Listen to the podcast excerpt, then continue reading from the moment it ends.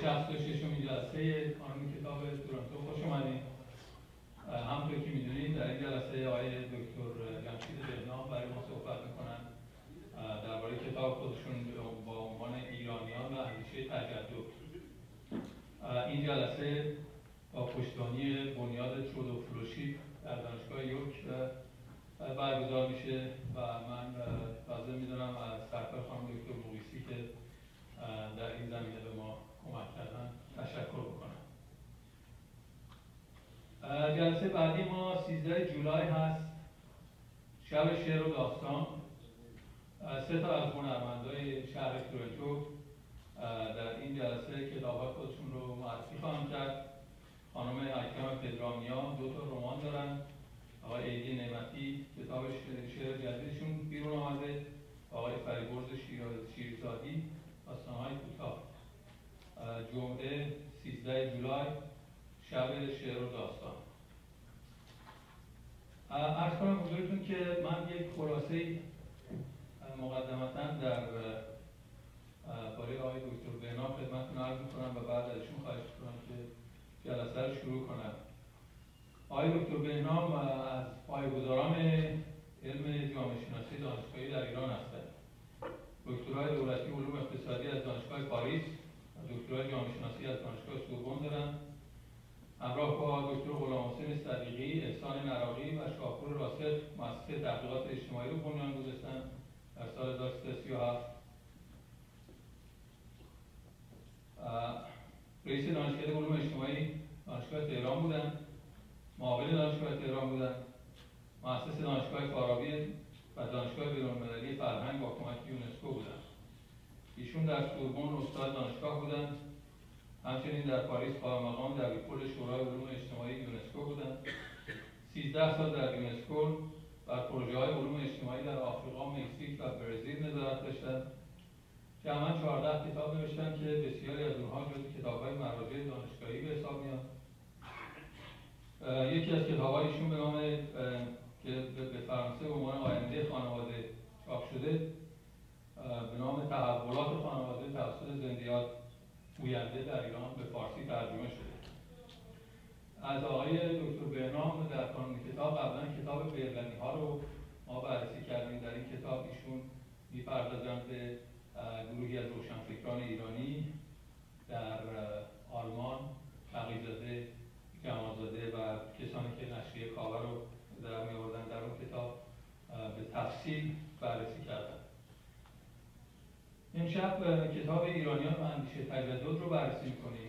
دوستانی که در نشست های کانون کتاب حضور داشتن می‌دونن که در این جلسات ما از زوایای مختلف و از دیدگاه های مختلف به قضیه ایران و مدرنیته و تجدد برخورد کردیم.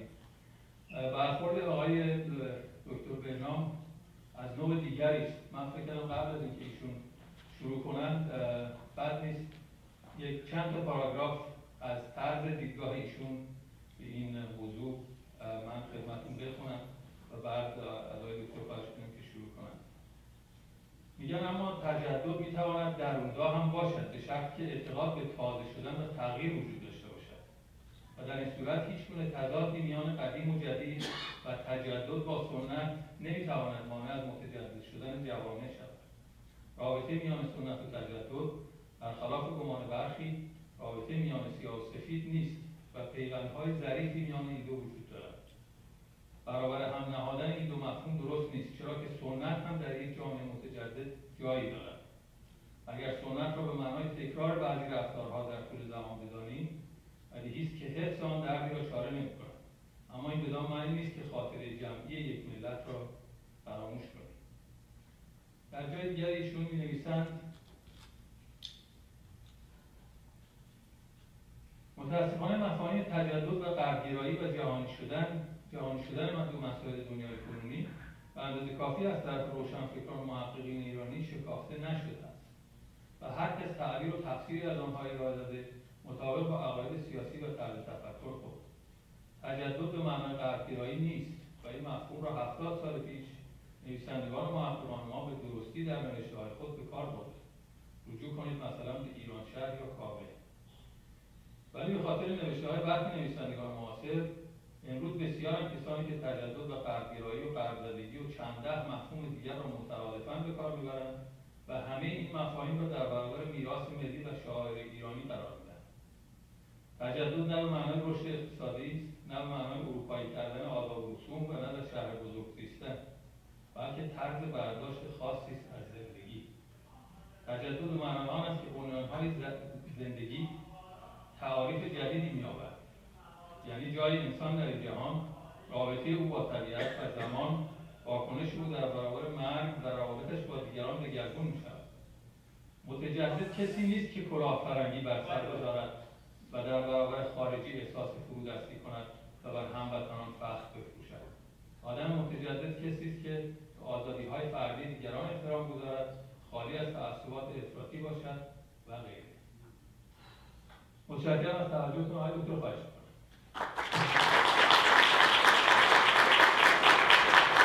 در اون قسمت از کتاب که آقای حریری خوندن توجه کردید که بعضی تعریف نمی‌خوام بگم تازه ولی تعریف دیگری از اون که معمول هست من در این کتاب به کار بردم. و اصلا علت نوشتن این کتاب هم همین بوده.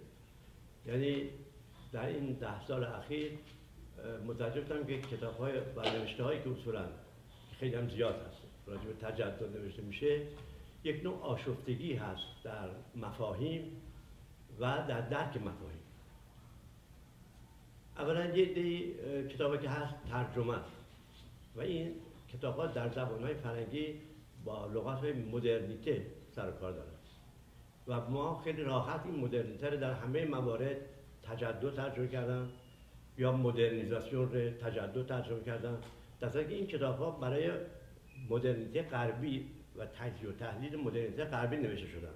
بعد وقتی ترجمه می‌کنیم میایم اون بحثایی که در اون کتاب هست می‌خوایم تطبیق بدیم با جامعه ایرانی. و این اصلا عملی نیست. این از گرفتاری بزرگ است. و دومی که وقتی صحبت می‌کنیم خیلی راحت میگه خب حالا که ما به مدرنیته رسیدیم یک کسی گفت انشاءالله به پست مدرنیته هم خواهیم رسید. دیگه مسئله تموم شد دست اصلا این نیست پست مدرنیسم بعد از مدرنیته نیست جز خود مدرنیته همه این حرفا بنابراین باید دید که یک واقعی دیگری اتفاق افتاده که به اون واقعه باید یه اسم گذاشت و اون واقعی نیست که از 150 سال پیش این تمدن صنعتی قبل به شکل یک سویه اومده به طرف کشورهای دیگر از جمله کشورهای خاورمیانه و باعث تغییراتی شده در اثر این برخوردی که با تمدن‌های محلی یا که بعضیشون تمدن‌های خیلی بزرگ هم هستن ایجاد شد. و یک اتفاقاتی بعد از اون افتاده. باید ببینیم این اتفاقات چیه؟ این اتفاقات رو ما اسمش تجدد خواهی گذاشتن. اونایی که از اول شروع کردن. و بعدم تجدد. بنابراین بهتره شاید حالا اونطور که خواهیم دید به من ما این لغت تج... اصطلاح تجدد خواهی و اصطلاح تجدد برای همین کار نگه داریم و هر وقت واقعا از مدرنیته به بنده غربی اون برای اینکه مدرنیته یه تعریفی داره که حالا خواهم گفت خودتون می‌دونید. اونجا لغت مدرنیته رو به کار ببریم و در این میان لغت مدرنیزاسیون به معنی نوسازی و سازندگی و همین حرفای دیگه هست در این وسط. برای که اون یک پروسه اون اشکالی نداره که ما لغات دیگری هم براش بکنیم. ولی برای تجدد و برای مدرنیته بحث زیاد. حالا این شاید کمی براتون مبهم بود ولی امیدوارم که در طول صحبتم روشنتر بشه. بنابراین ما با سه اصطلاح یا بهتر بگم با دو کنسپت دو مفهوم و یک اصطلاح هست سر کار داریم و اون مدرنیتت و مدرنیزاسیون و تجدد. گفتم که این در 150 سال پیش این تمدن غرب مثلا تمدن غرب تمدن صنعتی غربه و اینکه وگرنه تمدن غرب وجود داشته و روابطی هم با شرق داشتن و من اون بحثا میشه تمدن صنعتی غرب به دلایل مختلف که اینجا دیگه واردش نمیشیم به دلایل سیاسی اقتصادی نظامی به تمام این دلایل اومد به طرف خاورمیانه. و در اینجا ما هدف بیشتر حوزه خاورمیانه است. یعنی خاورمیانه و شمال افریقا که خود این حوزه سه فضا داره. فضای ایرانی داره فضای عرب داره و فضای ترک. بنابراین یک دست هم اونطوری که میگن نیست. خودش متفاوت در از یه طرف ناپلئون رخشه کشید به مصر. و یک تمدن فرانسوی اون زمان ره که تمدن یونیورسال بود تمدن جهانگرا بود. لغتا نمی‌دونم درست چه ترجمه کرد. جهانگرا بود آورد به مصر و کشورهای عربی از طریق اون بنابراین یک قطبی ایجاد شد اونجا که قاهره بود مرکزش مصر بزرگترش بود و کشید تا لبنان و سوریه. این یه قطب. و ناپلون می‌گفت که من که اومدم اینجا مشغولم مقصودم لشکرکشی نیست بلکه مقصودم بردن فرهنگ فرانسه به فرهنگ اون موقع مثلا فرهنگ فرانسه فرهنگ جهانی به این منطقه. یک راه دیگه که فرهنگ تمدن سنتی غرب ایران اومد از راه قفقاز که بسیار مهم بود. برای اینکه اون موقع قفقاز از مناطقی بود در روسیه که با غرب رابطه زیاد داشت.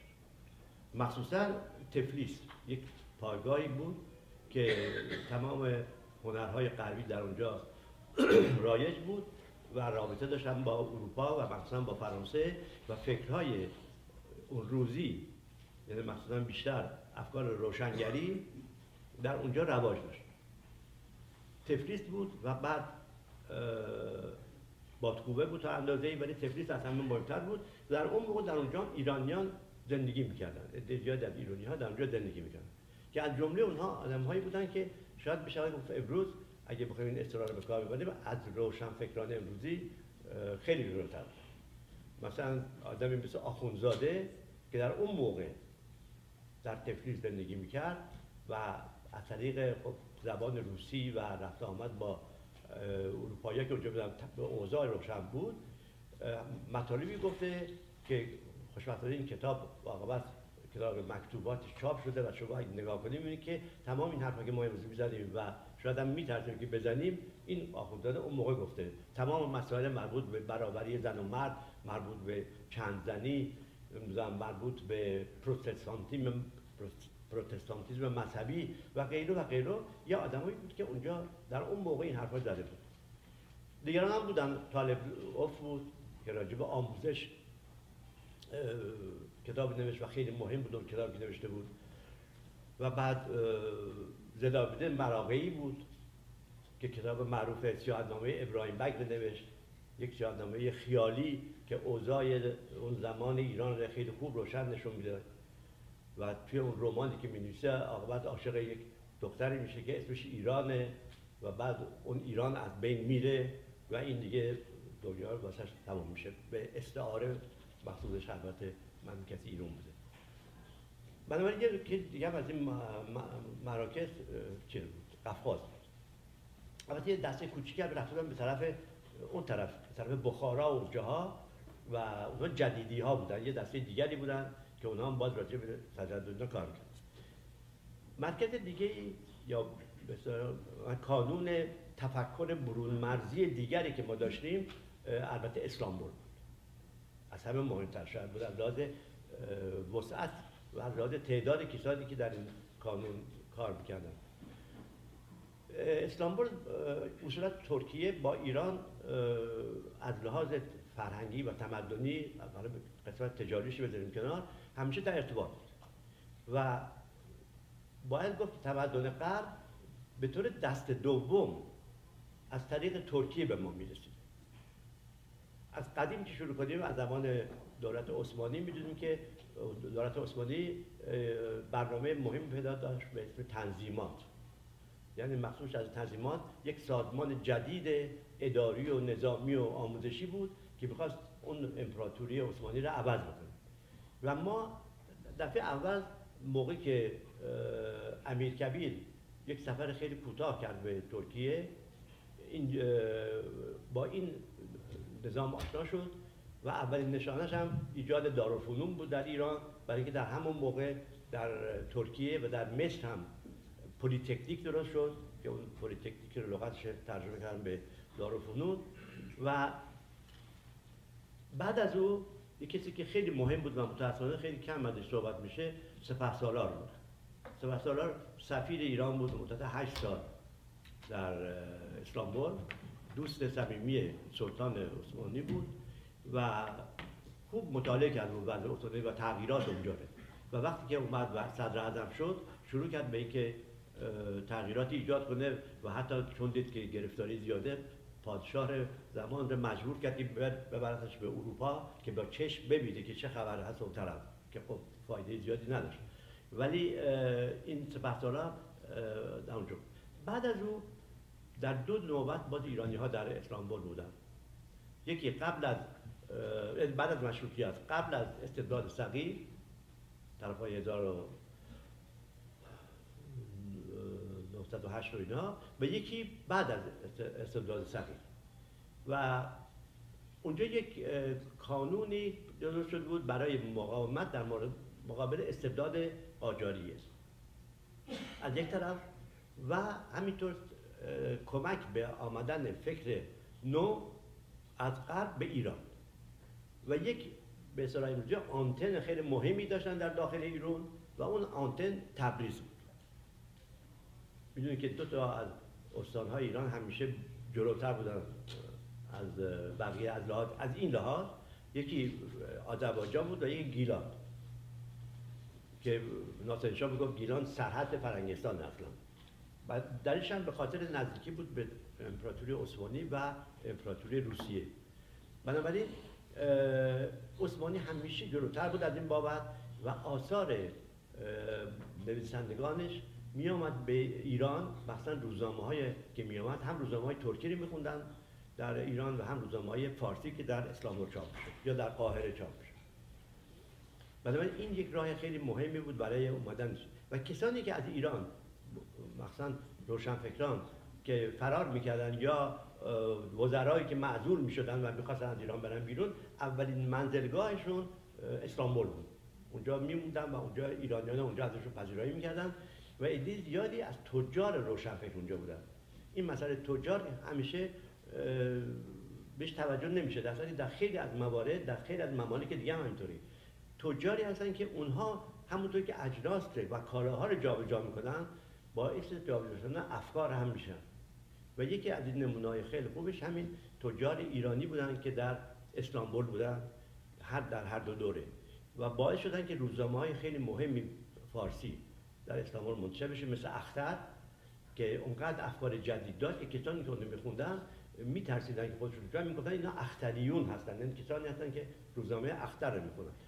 و علیه سلطنت قاجار و مسائل علیه امپریالیزم اروپایی که در اونجا شروع شده بود و استانبول هم جای مهم بود از این بابت. پس ما یه مرکزی داشتیم در قفقاز یه مرکزی داشتیم در استانبول و در بعدا به طوری خواهیم دید در جاهای دیگه مخصوصا در برلن در پاریس در لوزان سوئیس که ایرانی ها جمع شدن و هر کدوم به ترتیب خودشون یک راهی پیدا کردن که کمکی کنن به ایران. برای که مشروطیت شروع شده بود اینا خیلی شادی کرده بودن و بعد بلافاصله از رفته بود بعد از دو سال. و استبداد صغیر و بعدش هم یک نوع آشوب کلی که برگزار کی به کی هست هستن و اینا می‌خواستن از اونجا لاقل این افکار مشروطه بود اینا که زحمت زیاد کشیده شده بود و جمع شده اینا رو لاقل نگه دارن حفظ کنن. پس به این ترتیب ما بدیم با چند قطب مختلف فکر غربی اندیشه غربی وارد این منطقه میشه. البته بازم میگم همیشه عثمانی جلوتر بود. مثلا قانون اساسی عثمانی 1868 اگه اشتباه نکنم قانون اساسی رو گذروندن و بعد می‌گفتن که این قانون اساسی رو به ترکی و بعد به فارسی در بازار تبریز صبح میخوندن. و مردم اطلاع پیدا می‌کردن که جا خبرهای شده و اینا. بنابراین به عنوان یه مدلی بود. البته مدل دوم حالا بعد خواهیم دید مدل موقع زمان رضا بود که باز برای اینکه تجدد دیگری ما رو شروع کنن رضا از ترکیه و از کارهای کمال آتاتورک الهام گرفت. وقتی که این افکار تازه اومد مثلا نقش روزنامه خیلی مهم بود و نقش عده خیلی کمی که رفتن به غرب واقعا در خود ایران کسانی که رفتن غرب و برگشته بودن خیلی انگشت مار بودن. ولی خب حرف می‌زدن. بعضی کتاب ها هم یه دوره ناصر یک دار و ترجمه درست شده بود کتاب ها رو ترجمه کنم ولی خب ترجمه و کتاب ها انتخاب کتاب ها خیلی همیشه درست نبود مهم نبود کتاب اونقدر که روزنامه مهمه کم کم این حرفا به گوش مردم هم رسید. مردم هم به این موضوع توجه کردن. و به دو مطلب توجه کردن. یکی دیدن که به زمان توجه کردن یکی به مکان. یعنی دیدن که هم در زمان وقتی مقایسه کردن اون که اومده بود و وضعی که در اروپا بود با اون که در ایران بود از دو لحاظ احساس تنزل و انحطاط کردن. یکی در زمان یکی در مکان. از لحاظ زمان خب دیدن که عقب مدگی دارن و این فقط هم مربوط به رابطه با غرب نیست بلکه در خود تاریخ خود ایران عقب ماندگی داشتن. 200 سال 300 سال خبری نشده بود به قول یکی از نویسنده دوستان ما گفت که در ایرانیان در تعطیلات تاریخ سر می‌بردن در اون زمان. موقعی دنیا داشت عوض میشه اینا در تعطیلات تاریخ بودن. بنابراین احساس کردن که انحطاط پیدا شده. لغت انحطاط رو به کار نسبت به گذشته. دوم در مکان بود. یعنی مقایسه می‌کردن که ایران با ترکیه با اتریش اون موقع خیلی مهم بود گفتن نمسه. اسم مملکت اتریش رو نمسه. با اونجا مقایسه می‌کردن با روسیه مقایسه می‌کردن می‌گفتن خب پس ما در مکان هم عقب موندگی داریم نسبت بقیه. این مقایساتی که کردن اونها کم کم به فکر واداشت. و گفتن که خب چه باید کرد؟ یک نوع وسوسه پیدا شده بود. وسوسه که غربی بشن غربی البته نه به معنی که ما امروز میگیم. وسوسه مثل اون طرفیا بشه. و یک کتاب های هم اون موقع منتشر می‌شد که البته همش خیالی بود ولی اینا یه مقداری برای مردم عادی نشانه غرب بود. مثلا کتاب امیر رومی که در و مردم در و خدا میخوندن. امیر حسن می‌گفتن رومیه. روم مقصود بیزانس بود یعنی روم شرقی بود. و خب این می‌رفت جاها تماشاخانه می‌رفت نمی‌دونم زنها لباسهای مختلف میپوشیدن در اونجا. این کتاب امیر حسن خودش یک نوع چیزی بود برای نشانی بود بر شهر. یا اینکه شهر فرنگ آورده بودن. پول می‌دادن از سوراخ فرنگ تو خیابونن نگاه می‌کردن. اونجا زنهای فرنگی بود و می‌گفتن مادام های بولواری. به این عکس زنهایی که در این شهر فرنگ بودن. و این کم کم یک چیزی یک ابهام و ابهام چیزی از اون طرف داشتن. دستن می‌خواستن که مثل اونا بشن. که بعد لغت تازه فرنگی مطرح شده و فرنگی معاوی و اینا. حالا بحثش کارن اون چی که مهم بود اینا گفتن ما می‌خوایم تغییر پیدا کنیم. به یه اعتبار من لغت تجدد ره با لغت تغییر مترادف حالا نمی‌دونم تا چه اندازه موافق هست اینا نیستی که آقای تبرکلی که دارن نگاه بکنم ایشون نمی‌دونم. برای اینکه اون چی که ما می‌خواستیم نمی‌دونیم چیه. نه فرنگ نمی‌دونیم چیه. ولی اون چی که فهمیده بودیم این بود که باید تغییر بکنیم. و این لغت میزا خان کرمانی در کتابش به لغت شانژمان. لغت شانژمان به فرانسه یعنی تغییر. ولی این لغت شانژمان همینجوری به خط عربی نوشته بود که ما باید شانژمان احتیاج داریم اون موقع نوشته بنابراین واقعا مسئله مسئله تغییر بود. ولی این تغییر در ضمن توش تردید بود. تو این وسط تغییر تردید بود ترس بود. بعد یه چیز ناشناخته بود فرنگ اینا یه جایی بودیم ما قرنها خب زندگی می‌کردیم راحت ساکن بود همه چی. هیچی عوض نمی‌شد. ولی یه دفعه میگیم که ما می‌خوایم حالا عوض بشیم. خب خیلی میترسیدن که برن به طرف شانشون ولی خب جرأت کردن بعضیا. خطر کردن بعضیا. و رفتم این طرف. و بلافاصله وقتی این شد مقاومت های دفاعی شروع شد. مقاومت های دفاعی مثلا زنان دفعه اول اومدن بیرون خیابون اما موقع فوری شروع شد و گفتن که چه بار زدن آمد مدرسه دختران درست کردن سوزوندن. مدرسه دختران مدرسه پسران درست کردن خرابش کردن. و بعد کم کم وقتی دیدن که قانون اساسی دارن اجرا می‌کنن اینا بعد دیگه اون وقت چیزهای رسمی شد. مقامات رسمی شد و اختلافات چیز مطرح کردن؟ اختلافات زبانی و قومی و اینا از اون زمان مطرح شد. که مرحوم کتبی می‌گفت که در حدود 48 فرقه در ایران درست کردن که اینا همه با هم مخالف بودن. در مقابل این تغییرات مهمی که قرار بود در این حالا ببینیم در اون زمان و از اون زمان به بعد این مسئله تجدد خود این اشخاص مختلف چجوری تعریف کردن؟ من یه لیستی تهیه کردم در حدود شاید چهل تا اصطلاح هست که بعضی از اونها رو من افتادون می‌کنم که تجدد وقتی پرسیدن چیه تجدد فروغی یعنی پدرش و پدر محمد علی فروغی زکان مر می‌گفت تجدد تمدن وقته. تمدن وقت. اون دقت خیلی درسته. یعنی معاصر بودن. باید با اون تمدن که وقت هست ما مثل با اون باشیم. این البته بلکم خانم بعدا به اسم مدنیت ازش صحبت میگیم ما باید با مدنیت دنیا با هم باشیم ولی در اون میگه تمدن وقت. بعضی ها می‌گفتن که نظام جدید نظام جدید مکم خان می‌گفت ملکا شعرهای بهار لغت تازه شدن رو بکار می‌گفت ایران باید تازه بشه. و می‌گفت یا تازه شدن یا مرگ. اون شعر معروفی داره. یعنی اینقدر براش مهم بود که می‌گفت یا ما تازه بشیم یا بود بمیریم. من چاره دیگه نیست. این اصطلاحی بود که او به کار می‌برد. بعد خب لغت عربیه که در مصر و اینا معمول بود به اسم نهزت اون نهزت رو به کار بردن رشید داستمی که از استادای دانشگاه بود اونا می‌گفت تبدیل. ما باید تبدیل بشیم. می‌گفت باید اون چی که قدیمی زدوده بشه ردوده بشه و نو جای اون بده ببینید چیش کنم از اینا؟ صحبت غرب و مدرنیسم اینا اصلا در خود اروپا صحبت مدرنیسم بود اون موقع. اینا فقط می‌خوان زندگیشون تغییر کنه که ما بعد فراموش کردیم این حرفا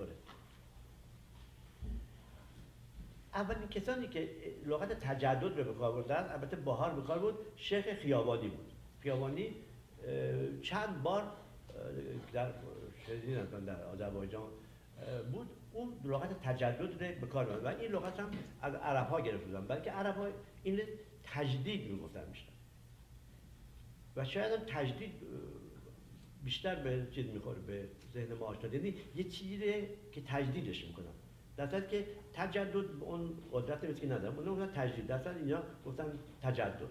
لغت تجدد از اون موقع کم کم مطرح شد. بدون اینکه بخوان اون رو با یک مفهوم غربی نزدیک کنن. خودش به خودی خود تجدد. که بعدم رفعتنام آقای رفعتی پیدا شد که روزنامه تجدد رو منتشر کرد. مثلا اسم روزنامه‌اش گذاشت؟ تجدد بعد در زمان رضا شاه هم حتی این چیزا ادامه میگرد نامگذاری ها خاج نوری که یه روانشناس اجتماعی بود لغت استحاله رو کار بود که حالا دیدم بعدا به معنای دیگری حالا با دوباره داره مد میشه.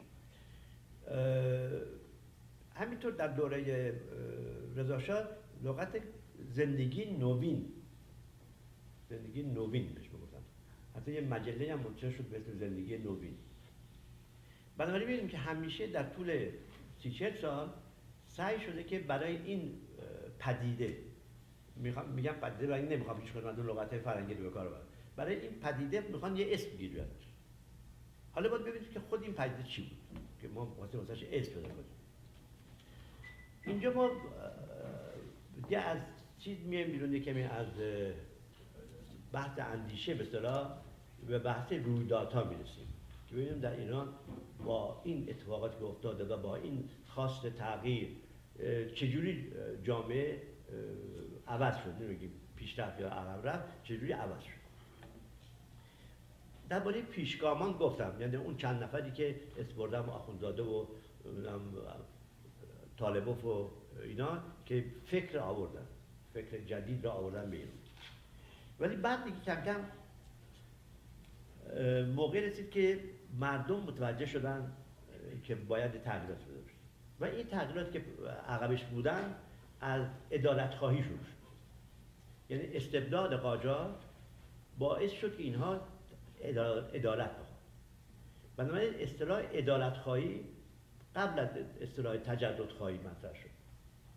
و همین ادالت خواهی که باعث شد مردم بودن تو خیابون و جنبش های اجتماعی پیدا شد و همه اینا بعد کم کم تبدیل شد به قانون خواهی قانون. که اون موقع دیگه موقع مشروطیت ولی نه و دولت قدیم مجبور شد که شروع کنه به یک متد رفرم همون دولت قاجار. همونطوری که دولت عثمانی هم این کار کرده بود. به مقدار رفرم می‌گفتن به اصلاحات. مثلا چند تا مدرسه متوسطه پسرانه باز کرد البته دارالفنون بود سرجاش ولی چند دیگه. مدرسه حقوق باز کردن. مدرسه علوم سیاسی باز کردن. با معلمین فرنگی. البته شده بود که هیچ وقت نمی‌خواستن معلم انگلیسی و آمریکایی که مثلا بودن انگلیسی و آلمانی و فرانسوی نمی‌دونم می‌رفتن عقب ایتالیایی ها یا اتریشی ها به اونها اطمینان داشتن. گفتن معلم های با اتریشی و ایتالیایی ما این مدارس راه افتادن. و اینا البته هدفشون ایجاد کادر بود برای مملکت. مثلا مدرسه علوم سیاسی کادر وزارت خارجه رو تربیت می‌کردن. مدرسه حقوق یه نوع کادر امیدوار بودن که کادر دادگستری بعدم بشن که میان بیرون. ولی دسته تکانی خورد. و یه مقدار شروع شد به یه چیزی که شاید میشه گفت یک نوع لغت تجدد نمی‌خوام بکنم ولی یه نوع تغییر و تجدد روزمره. روزمره آقای ترکم متخصصی دارن مثلا میگه آب پاک شروع شد گفتم باید آب پاک باشه. یا مثلا در طب مثلا باید مثلا انجکشن می‌زنین این تمیز باشه. باید بدید پدوی کسی که بلده. یه مقدار چیزای اینجوری. خیابون باید جارو بشه. موقعی که سدیا میاد کودتا می‌کنه و نخست میشه یه اعلامیه میده. در اونجا در حدود 50 55 مورد کارهایی که میگه ملت نجیب ایران نباید بکنه. از جمله ببخشید من اینجوری تکرار می‌کنم مثلا توپ انداختن تو خیابون یا ریختن خاکروبه جلوی خونه خود از جلوی خونه همسایه از خونه خود آوردن بیرون و جلوی خونه همسایه. و از این قبیل می‌خوان یک نوع تغییرات در حتی در این زمینه زمینه خیلی عادی روزمره حتی به چشم می‌خواد ولی خب اینا همه نتیجه مهمی نداشتن تا اینکه ما می‌بینیم که در از 1914 15 یک عده تحصیل کرده بیشتری میان به غرب و بر بگردن و اونا یه مقداری هم زیادتر بعضی از چیزهای غربی رو میارن به ایران. مثلا برق میاد ایران گاز میاد ایران چراغ خیابون چراغ گاز می‌گفتن خیابون چراغ برق می‌گفتن. اینا همه چیزهای تازه بود که میاردن بعد حتی راهن شابدالعظیم رو بهش می‌گفتن چی می‌گفتن؟ واگن می‌گفتن بهش. یا بله؟ ماشین دودی. ماشین دودی. یا اینکه توی شهرها یه چیزی بود شبیه تراموی که بهش می‌گفتن واگن. توی شهرها هنوزم بعضی اوقات اونجا را بینه این ریلای چیز هنوز تو زمین هست. ریلای واگنای شهری که اینجا اینا یه تغییرات مثلا ظاهری. ولی خب باید منظر بعد شد. منظر بعد شد و منظر موقع شد که این افکاری که قدیم در استانبول و افغان و اینا بود به صورت خیلی جدیتری مطرح شد و این موقع مطرح شد که عده از اینا اومدن به خود اروپا. برای که اون موقع دور از اروپا بودن و می‌خواستن آشنا شدن با اروپا. ولی بعد یه عده اروپا. و اینا کیا بودن اومدن اروپا؟ آدمای نه جوون بودن نه خیلی ترقی خواه و اینا. آدمای نسبتا میانسالی بودن. با تعلیمات دینی که دیده بودن تعلیمات قدیمی در مدارس که خونده بودن اینا یه ایدهشون اومدن به اروپا از طریق اسلامبول. اول یه مدت اسلامبول بودن که از اینا چهار نفرشون که اول بودن خیلی مهم بودن. و هر چهارتا با امامه اومدن به چیز؟ به برلن. عکسشون هست هر چهارتاشون تقیزاده بود کاظمزاده بود علامه قزوینی بود و جمالزاده. و اینا اونجا خیلی هم امروز داشتم صحبتش میگم بعد از دو سه سال هر چهار تا زن آلمانی گرفتن. این هم نشون می‌داد تا چه اندازه شتاب زدگی وجود داشت در تغییر. و بعد خیلی جدی اینا شروع کردن با کمک آلمان ها البته اون مسئله مربوط به کار که آلمان ها به اینا کمک می‌کردن که اینا با عثمانی ها و انگلیس ها در کرمانشاه بجنگن. بلکه می‌خواستن پشت جپهی که اونجا داشتن در زمان جنگ خالی بشه و اینا یه کارهای زیادی در چیز کردن در خود خاکی ایران کردن حتی سوار نظام پیدا کردن اینا کار نداریم. ولی کار مهمشون این بود که اینا در طول 8 9 سال چند تا مجله منتشر کردن در برلن یکی مجله کاوه بود که تقیزاده منتشر می‌کرد و ایده بهش کمک می‌کردن. دوم مجله ایران شهر بود که کاظم بعد از کاوه منتشر کرد سوم علم و هنر بود که جمالزاده در لایپزیگ چاپ می‌کرد. و بالاخره مجله فرنگستان مجله بود که بعد از اینا بعد این عده که گفتم مسن بودن اینا یه دم دانشجو اومدن به اروپا. که رفتن با آلمان یه چند نفرشون رفتن به فرانسه بیشترشون رفتن با آلمان. اینا آدمایی بودن که می‌خواستن که ایران عوض بشه. بعدم نمی‌دونستن چی بود عوض کنن. وقتی رسیدن به اروپا دیدن که اونجا خیلی شلوغه. برای انقلاب روسیه اتفاق افتاده بود. 1917 در آلمان دستگاه عوض شد روی جمهوری وایمار اومده بود سر کار. دولت پروس و امپراتوری اتریش هنگری از بین رفته بود. بعد از مدت کوتاهی دیدیم امپراتوری عثمانی از بین رفته بود. خیلی چیز بود در اونجا. مثلا جوشش فکری در اروپا بود. و اینا می‌خواستن دنبال اونا برن. بنابراین از لحاظ فکری اینا چند دسته شدن یه دفعه اول است که بیفتن چپی و غیر چپی. یه ده که رسما مثلا چپی بودن که عدهشان کم بود ارانی بود و خانواده علوی. ابوالحسن علوی پدر و پسراش مرتضا و البته آقا بزرگ کوچیک بود اون موقع ولی اونا. اینا افکار چپ داشتن. ولی از اونا تندتر یه عده بودن که فرقه چی درست کردن؟ فرقه دموکرات ایران که دو تا مجله داشت یا روزنامه. یکیش بیرق انقلاب بود که به پولیپووی چاپ شد و یکی هم پیکار به روزنامه پیکار که مدتی در لایپزیگ چاپ شد و بعد مدتی در برلن بنابراین اینا یه گروه بودن. البته بین خودشان باز متفاوت بود. مثلا ارانی خیلی مارکسیست آلمانی خیلی علمی تر فکر می‌کرد برای بودن یه رابطه هم از اونجا بود با فرانسه که همون موقع هم ایرج اسکندری در گرونوب بود می‌رفت آلمان و میامد و اینا. اینا یه عده بودن. یه عده دیگه بودن که دست راستی به صلاح بودن ولی اونا می‌خواستن ایران عوض بشه. که اونا مشفق کاظمی بود که بعد اون کتاب معروف تهران مخوف رو نوشت رمان اول رمان نوشت. تهران مخوف و فرهاد دکتر فرهاد بود که بعد آقابت رئیس دانشگاه تهران شد یه ایده بودن. اون مهدوی بود ایده بودن. اینا اون موقع توی اون محیط میگن که ما شبا می‌رفتیم میشستیم تو آبجو خوریا آبجو میخوردیم و بحث می‌کردیم. اون چی که به چشمشون خورده بود که به در بیرون می‌خوره مثال ایتالیا بود که موسولینی پیدا شد در ایتالیا. یعنی فاشیسم موسولینی. نازیسم چیز هنوز پا نگرفته بود یاد نازیسم آلمان ولی موسولینی در ایتالیا بود. و اینا توی مجله که در چاپ کردن مثل مجله فرنگستان رسما میگن میگن ما جوانیم می‌خوایم برای ایران آینده می‌خوایم و این آینده ایران یک دیکتاتور عاقل می‌خواد. دیکتاتور عاقل. و بعد مثل موسولینی می‌دونستن مثل موسولینی. که البته این دیکتاتور عاقل بعدا معنایی پیدا کرد. یعنی کم کم یه گفتن اینا به فکر بود که کسی مثل رضا شاه بیاد.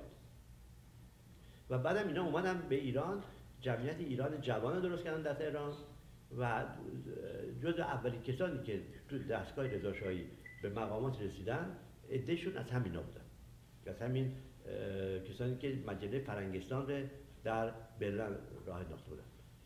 بنابراین می‌بینیم که در اون موقع در برلن هم فعالیت سیاسی می‌کردن هم فعالیت ادبی می‌کردن. مثلا علامه قزوینی اولین تحقیقات ادبی به مفهوم جدیدی کلمه اونجا شروع کرد. پورداوود اولین تحقیقات مربوط به ایران باستان رو در اونجا شروع کرد. جمالزاده اولین کتاب نوول های فارسی به اسم بود یکی بود ببخشید ولی یکی بود یکی نبود در اونجا شروع کرد. و باز جمالزاده اولین کتاب تحقیق اقتصادی به اسم گنج شایگان در اونجا یعنی 15 16 نفر بودن و در طول مثلا 20 سال همه این کارا رو کردن. در اونجا. و بعد این نتیجهش آوردن به ایران. بعد این هم یکی از های خیلی مهم فکری شد برای ولی بعد که ما به متوجه خود ایران بشیم برای در ایران با آمدن رضا دولت جدید درست دولت قدیم یعنی دولت امپراتوری ایلیاتی قاجار از بین رفت. همونطور در ترکیه امپراتوری اسلامی و خلافت اسلامی از بین رفت. دو تا کار مهم بود.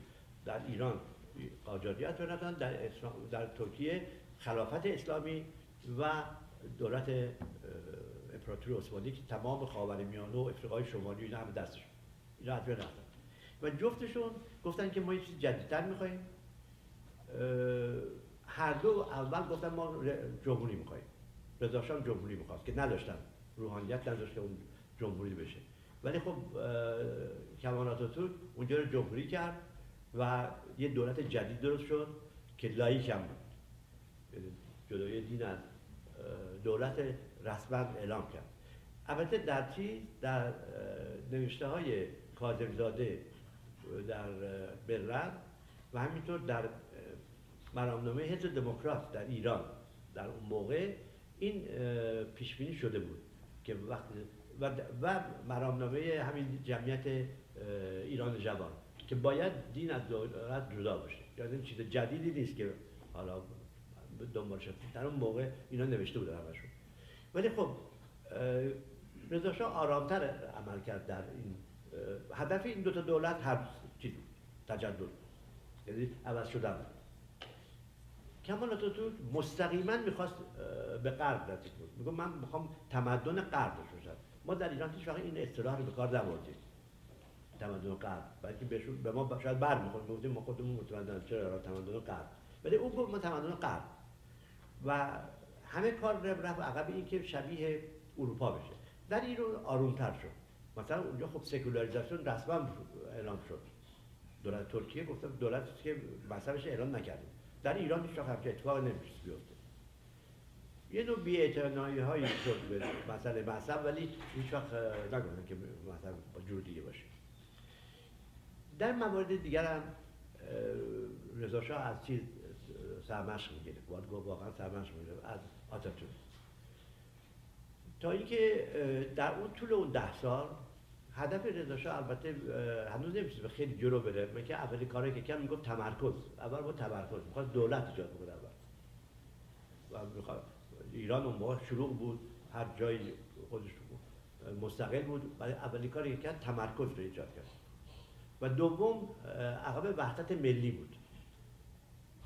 حالا بعضی وقت گفتن وحدت ملی بعضی وقت گفتن ناسیونالیسم اسمای مختلف بهش داشتن ولی بعدا همون شد هویت ملی. ولی در وحدت ملی می‌خواست همه یه جور باشن و چه کار مهمی بود اگه می‌شد اون موقع.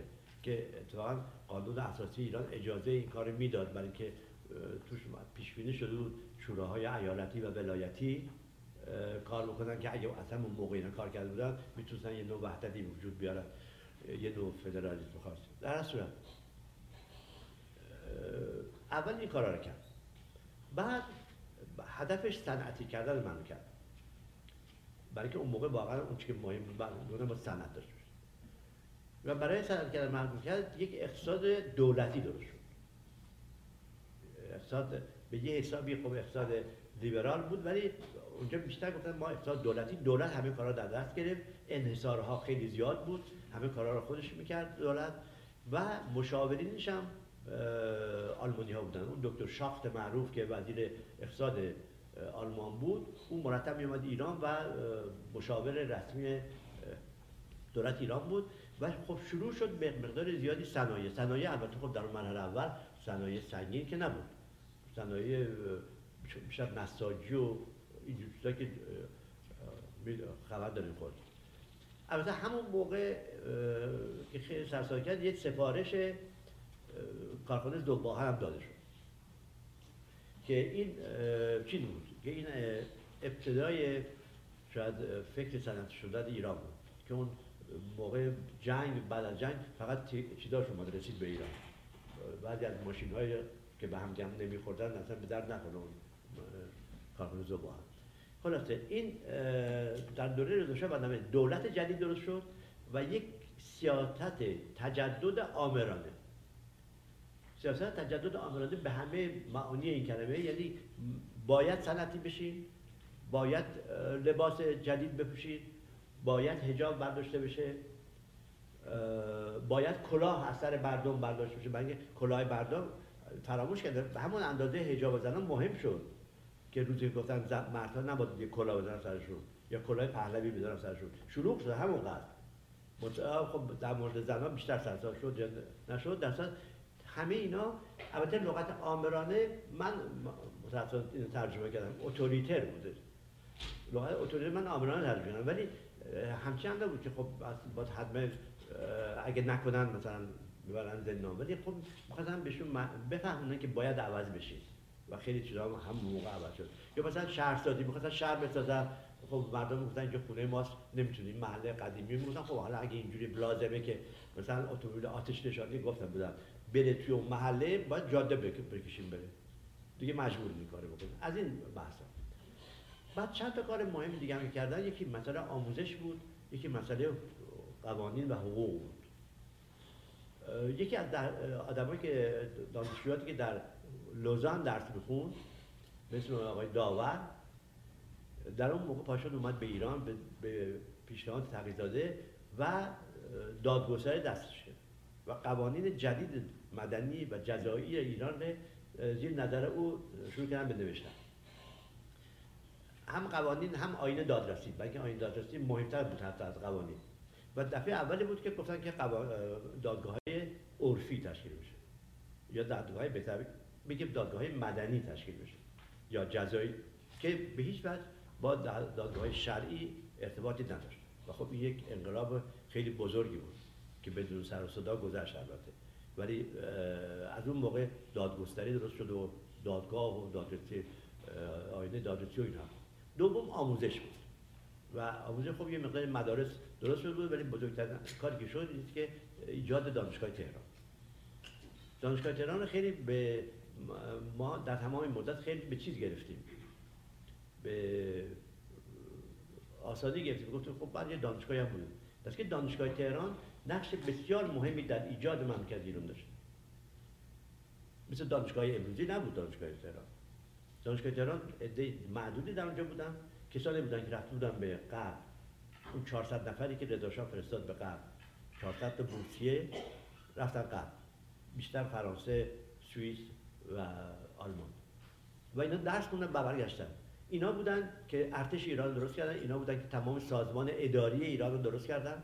اینا بودن که داد، سازمان دادگستری ایران درست کردن. همین صنایع مختصری که وجود داشت اینا درست کردن. و اینا بعد اومدن دانشگاه رو درست کردن. البته دانشگاه شروع کرد مثلا با چهل تا استاد. ولی خب همه رشته داشت و از همون اول هم یکی از خصوصیات این بود که کمتر از استاد فرنگی. حالا نمی‌دونم بگم خوب بود یا بد ولی خب چیز ایرانی بود که کمتر از استاد فرنگی استفاده کردن. بیشتر می‌گفتن ایرونیا که رفتن اونجا خب چرا درس درست نخوندن؟ درست درس میخوندن میان دیگه. کبی ندارن چرا بلد نیستن این وقت برمیگردن؟ و مسخره شو میگن این درس خونده که برمیگشتن. و بلد نبودن کار کنن. بهشون می‌گفتن چیز؟ مرغ شبیه چیزی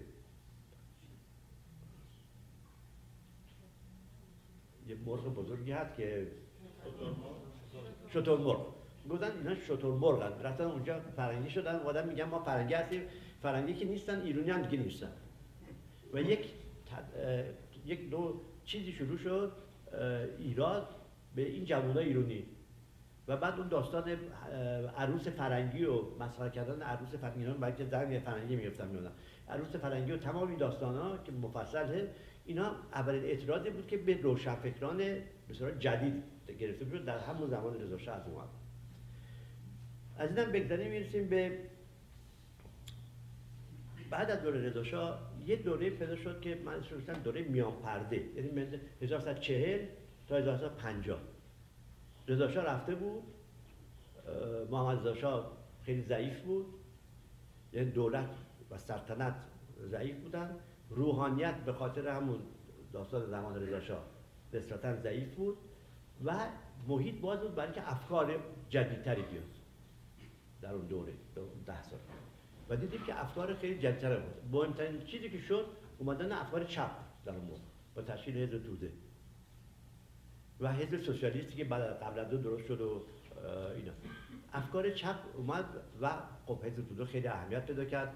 اون موقع یه قسم یه از ایران در اختیار ارتش شوروی بود. بقیه هم که در اختیار ارتش های انگلیس و آمریکا و استرالیا و کانادا و همه جور خیابان اسلام که من خود بیادم می‌رفتیم مدرسه از راه می‌رفتیم همه نوع سربازی توی پیاده روی خیابان استانبول نادر راه می‌رفتن. همه قوایی که اومدن ایران اشغال کرده بودن. ولی خب همین باعث شد که ایرانیان برای اولین دفعه تماس پیدا کردن با یه عده خارجی. و تا موقع ما تماس مملکت کلونیزه که نبود هیچ ایران اونجایی که کلونیزه بود مستعمره بود خب یه عده فرنگی اونجا زندگی می‌کردن با اینا سر کار داشتن. ولی اینا یه عده زیادشون اصلا فرنگی ندیدونن کیان اینا. بعد می‌دیدن مثلا می‌گفتن این سرباز امریکایی مثلا مست کرده تو خیابون میره. بحث همش این چیزا بود که اینا کیان اینا چه بعد یه مقدار کتاب ترجمه شد. مقدار زیادی از ادبیات روسی و از ادبیات امریکایی رمان سیاه امریکایی اینا تمام پشت سر هم. در هر هفته مثلا در 15 تا کتاب بیاد در در قبلا در حد همون ویکتور هوگو و لامارتین و اینجا کتاب ترجمه می‌شد. ولی اینجا یک دفعه کتاب زیاد. فروید ترجمه شد. کافکا ترجمه شد. تمام این ادبیات جدید اروپایی اومد بیرون. روشن فکران ایران خب بعضیاشون یه گروه های شده بودن. مثلا گروه ربعه بود با هدایت و فرزاد و بزرگ علوی و مشتبه نوی اونا یه گروه بودن ربعه یه دسته دیگه بودن دانشگاهی بودن گفتن سبعه. سعید نفیسی و اینا یه بودن. اینا با هم چی داشتن. ولی خب همه اینا به یه حسابی احساس کردن که خب باید یه کاری کرد. و واقعا کاری کردن. مثلا وقتی فروید ترجمه شده مردم می‌فهمن یعنی چی آره فروید ترجمه شده. ولی اونا که میفهمیدن می‌دونن که توی پشت ویتری گشته فروید مثلا یا مارکس گشته. حالیشون نبود. ولی این عده معدودی که اونجا بودن و موقع ایران خیلی نقش مهمی بازی کرد. این ده سال.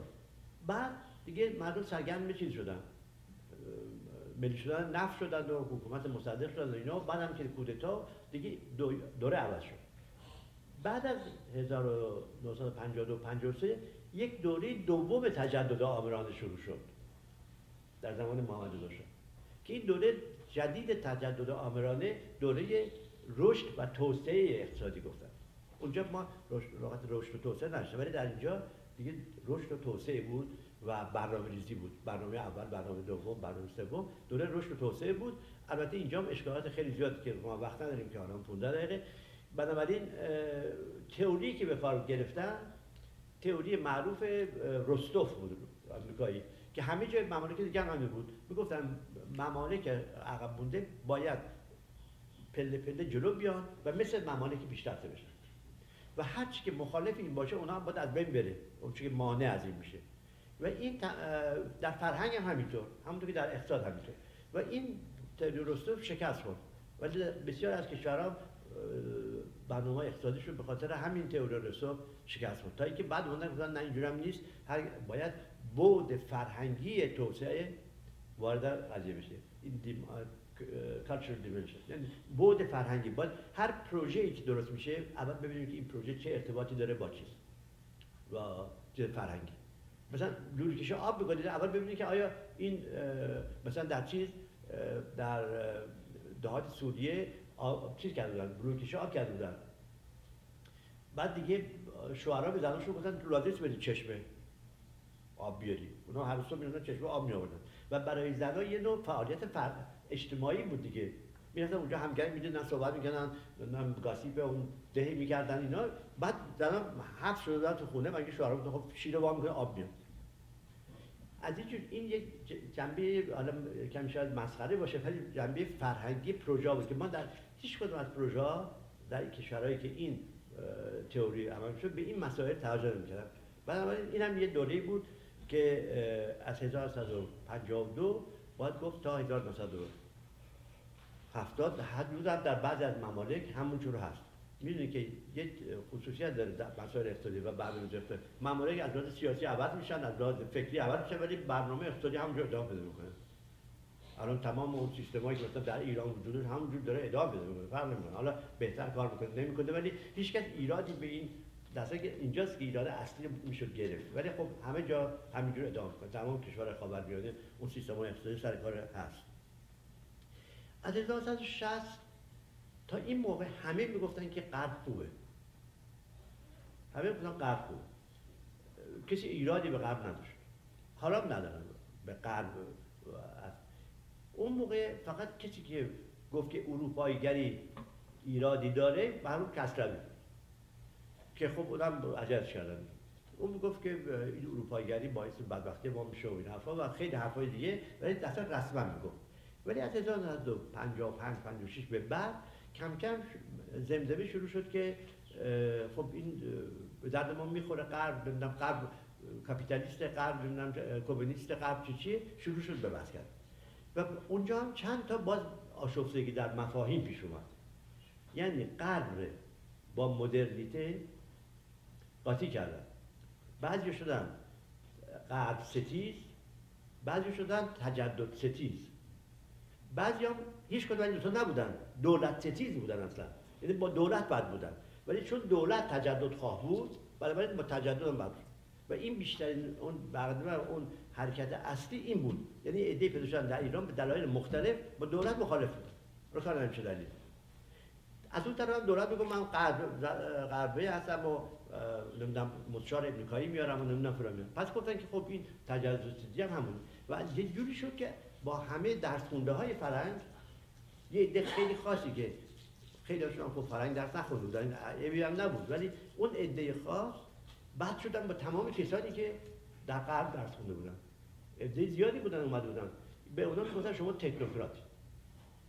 و یک جبهه درست کردن. مثلا سازمان برنامه تکنوکرات بود بانک مرکزی تکنوکرات بود نمی‌دونم شرکت نفت تکنوکرات بود ولی جاهای دیگه جور دیگه بود بعد از این موقع ما انواع و اقسام دیگه این دورایی که خودتون اطلاع دارید پیدا شد که با غرب مخالفت کنن و برای اینکه با غرب مخالفت کنن با اون چی که نماینده غربمون مخالفت می‌کنن مثلا اون صحبت معروف می‌دونید. یادتون گفتن که یه تراکتور بیاد ایران هویت ایران از بین تراکتور اگه بیاد ایران هویت ایران از بین و از این اتفاقات افتاد. در این دوران ما داشتیم دوران تجدد و غرب ستیزی از 1962 تا زمان انقلاب. پس در این دوران ما می‌بینیم که فرم قضیه به کلی عوض شد. دیگه اون راههایی که بود برای چیز برای مدرنیزاسیون ایران اون راه ها فقط در حد مسائل اقتصادی و اجتماعی روزمره باقی بود ولی در کل عوض شد و ادی به جایی که به غرب بگم با غرب هویت هویتگرا پیدا شد. هویتگرایان یه عده زیادی شدن. از همه طبقات مختلف. یکی میگه من هویتگرای مذهبی ام یکی میگه هویتگرای نمی‌دونم لیبرال ام یکی هویتگرای ایرانی بود. یه عده زیادی هویتگرا شدن که اینا همه با هم دیگه در حال جنگ و جدال بعد که دیگه اقرار شد دیگه داستانش خودتون دارید و درست سیاست عوض شد. به جای تجدد خواهی و تجدد طلبی مبارزه با تهاجم فرهنگی شد. سیاست به کلی اینجور شد و کاری که از اون موقع شد در حد تهاجم فرهنگی. ولی خب جامعه خیلی جاهاش عوض شده بود. در طول این 50 سال. و یه 20 سالی خب خبری نبود ولی بعدش ما کم کم دیدیم که یک نشانه های پیشرو یه جوانه هایی از بعضی جاها پیدا شده. و این جوانه ها که آثار حالا خیلی دارم سوال می‌کنم شاید مدرنیته باشه. اینجاست که من جرات می‌کنم لغت مدرنیته رو به کار ببرم. شاید مدرنیته منتها با اون مدرنیته یه فرق داشت. اون مدرنیته از بالا بود دولت انجام می‌داد. این مدرنیته قرار هست که از زیر باشه و از پایین بیاد بالا و جامعه مدنی و شهروندان اینو درست کنن اگر بشه.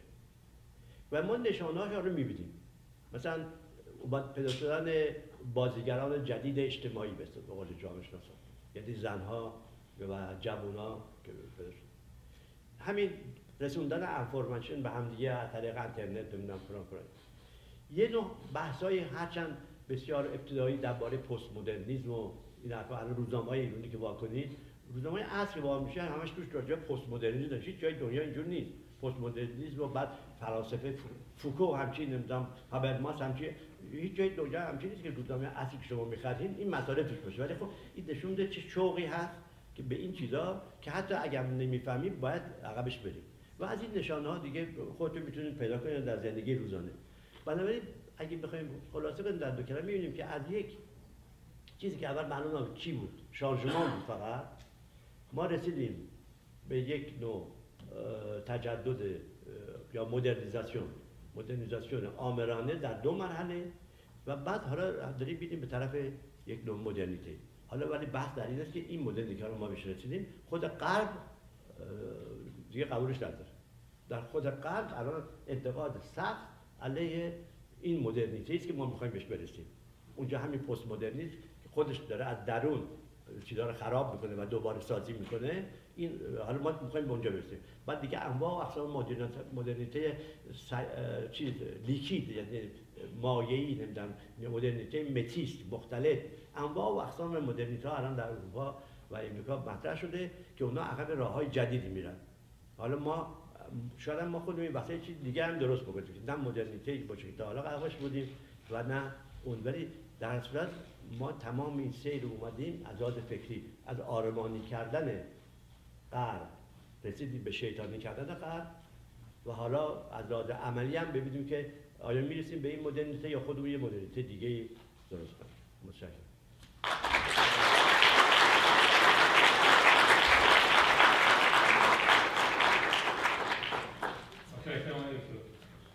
دوستان دوستی خبری دارم در مورد برنامه دارم در روز یک شنبه من خواهش کنم بیاید اینجا خبرتون رو بدید تعداد محدودی از کتاب های دکتر ایرانیان و میشه تجدد. بیرون هست کسانی که می‌خوان بخرن. من دو تا شماره از ایران نامه هم بیرون هست دوستانی که علاقمند هستن داشته باشن می‌تونن بخرن. بقیه ایمیل ها رو اگر کسانی که علاقمند هستن ایمیل های کانون کتاب رو دریافت کنن لطفا ایمیل ها رو برای ما بگذارید. امروز در یک حادثه دیوان کمک های مالی ما متاسفانه شکست. خواهش می‌کنم کمک های مالیتون رو این کیف دوربین که نگردونید برای ما بگذارید.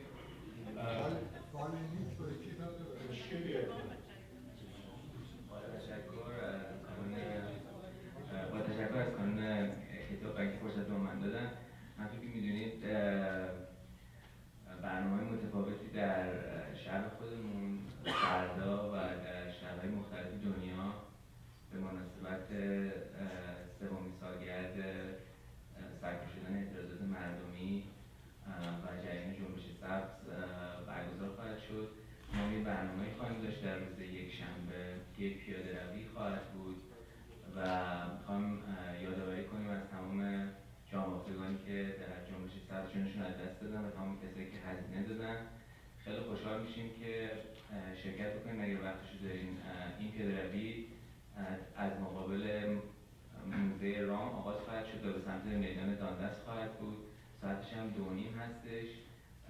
و یک برنامه که ما تهیه دیدیم علاوه بر پیاده روی خانم یزدانی گلوریا یزدانی یک پرفورمنس خواهند داشت که به حال میگم همون یادآوری کسانی باشه که جونشون از دست دادن و به حال هزینه دادن. خیلی خوشحال میشم که شرکت بکنین. اگر وقتشو دارین از ساعت دو هستش تا ساعت چهار نیم و ما روزنامه شهروند و چند گروه دیگر از این برنامه حمایت کردن.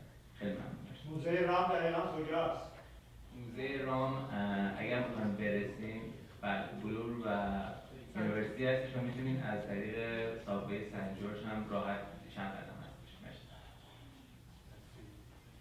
دوستان یک برگه های خواهید و پخش میشه. لطف کنید در مورد برنامه های کانون کتاب این برگه ها رو پر کنید به ما کمک کنید در بهبود برنامه. سوال.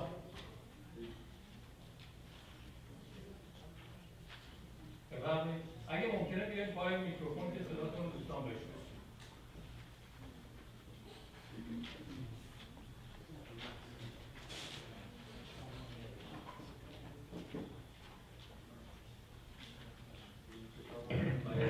با تشکر از صحبتی که داشتیم. آقای حریری در مقدمه که دادن یک جملاتی از کتاب شما خوندن و یک واژه‌ای در درون بود. من خواستم مقدار توضیح در موردش بدید واژه‌ای که استفاده کردن تجدد تجدد درونزا بودش.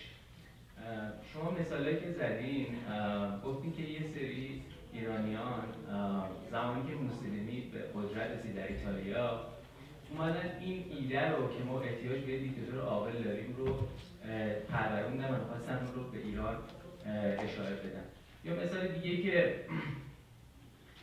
اشاره کردیم از این لحاظ که ما خیلی می‌خوام ایده های قلبی رو کپی برداری بکنیم و بیام اون رو در مملکت خودمون به اجرا بگذاریم.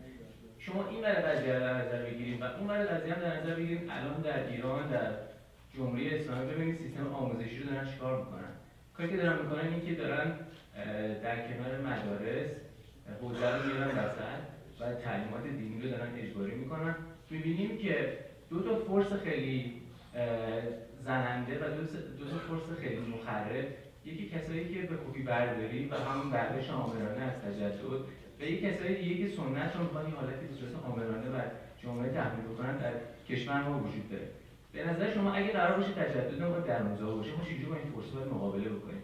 من خودم مثالی که فکر فکرشو می‌کنم مثال ژاپن هست. شما به ژاپن اگه نگاه بکنید و ببینید که در این کشور چجوری تجدد و سنت با هم متقابلا برخورد کردن و به جلو رفتن. ولی در کشور ما متاسفانه ببینیم که این مسیر نوسانی این pendulum pendulum ی بوده که همیشه به extreme می‌رفت و هیچ وقت اون بلنس خاص رو نداشتیم و نتونستیم از درونش خیلی چیزها رو جلو ببریم. شما خودتون به نظر شما این تجدد در موضوع ما چجوری میاد؟ آیا ما باید یک برداشت جدید داشته باشیم از از اون آموزش های از اون آموزش هایی که بعد از اسلام در کشور ما وارد شد. به خاطر اینکه اگر نداشته باشیم ببینید کشور ما خیلی بیشتر شده. از این طرف افرادی هستن که کپی برداری می‌خوان بکنن بدون فکر کردن. از این طرف دیگه هم امثال آقای خمینی و افرادی هستن که به این شکل کشور رو به این انحطاط کشوندن. خواستم ببینم این تجددی که شما اسمش رو دارین می‌زنید در کشور ما چجوری می‌تونه جلو بره؟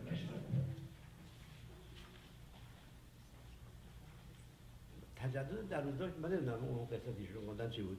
تجدد در روزا من گفتم که بخواستم مقایسه کنم گفتم که تجدد در غرب در اونجا بود. برای اینکه واقعا در طول سه قرن با سابقه قبلی یا بهتر یا قرن 16 و این در درون خود غرب یه افکاری پیدا شد که این افکار باعث شد یک رفورم های پیدا شد و بعد صنعتی پیدا شد و تا آخر.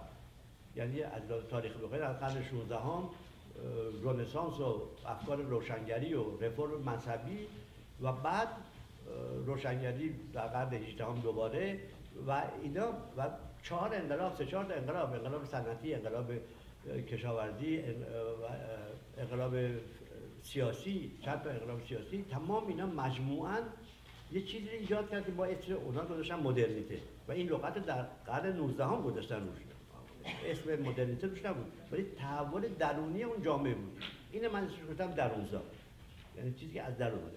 ولی کشورهای دیگه اومدن این رو از اونجا گرفتن برای اینکه در ممکن خود بیارن ممکن خودشون یعنی وارداتی شد. اونجا خودجوش بود و درونزا بود. اینجا از بیرون اومد. یعنی اگه از تئوریاش بخوایم اونجا تئوری تحول بود. دسته که اینجا تئوری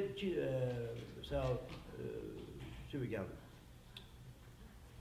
انتشار این چیز انتشار نه تحول از درون تمام تئوری های مربوط تحول رو گذاشتن کنار بنابراین مقصود من از درونزا اون بود ولی الان من هیچ وقت نگفتم که اصلا درونزا من فکر کنم دنیای آینده با این جهانی شدن اینا که ما خیلی دست چیز کمش می‌گیریم الان میگه خب حالا جهانی شده و بانک ها این کار می‌کنن و اینا این یه جهان شدن مالیه ولی به جای دیگه هم خواهد در آینده اصلا این مسئله که مال ما مال اون که نیست که ولی تمدن صنعتی حالا چه خوب چه بعد پیدا شده و یک کسانی هم بودن که این حالا یا خودشون اختراع کرده دادن.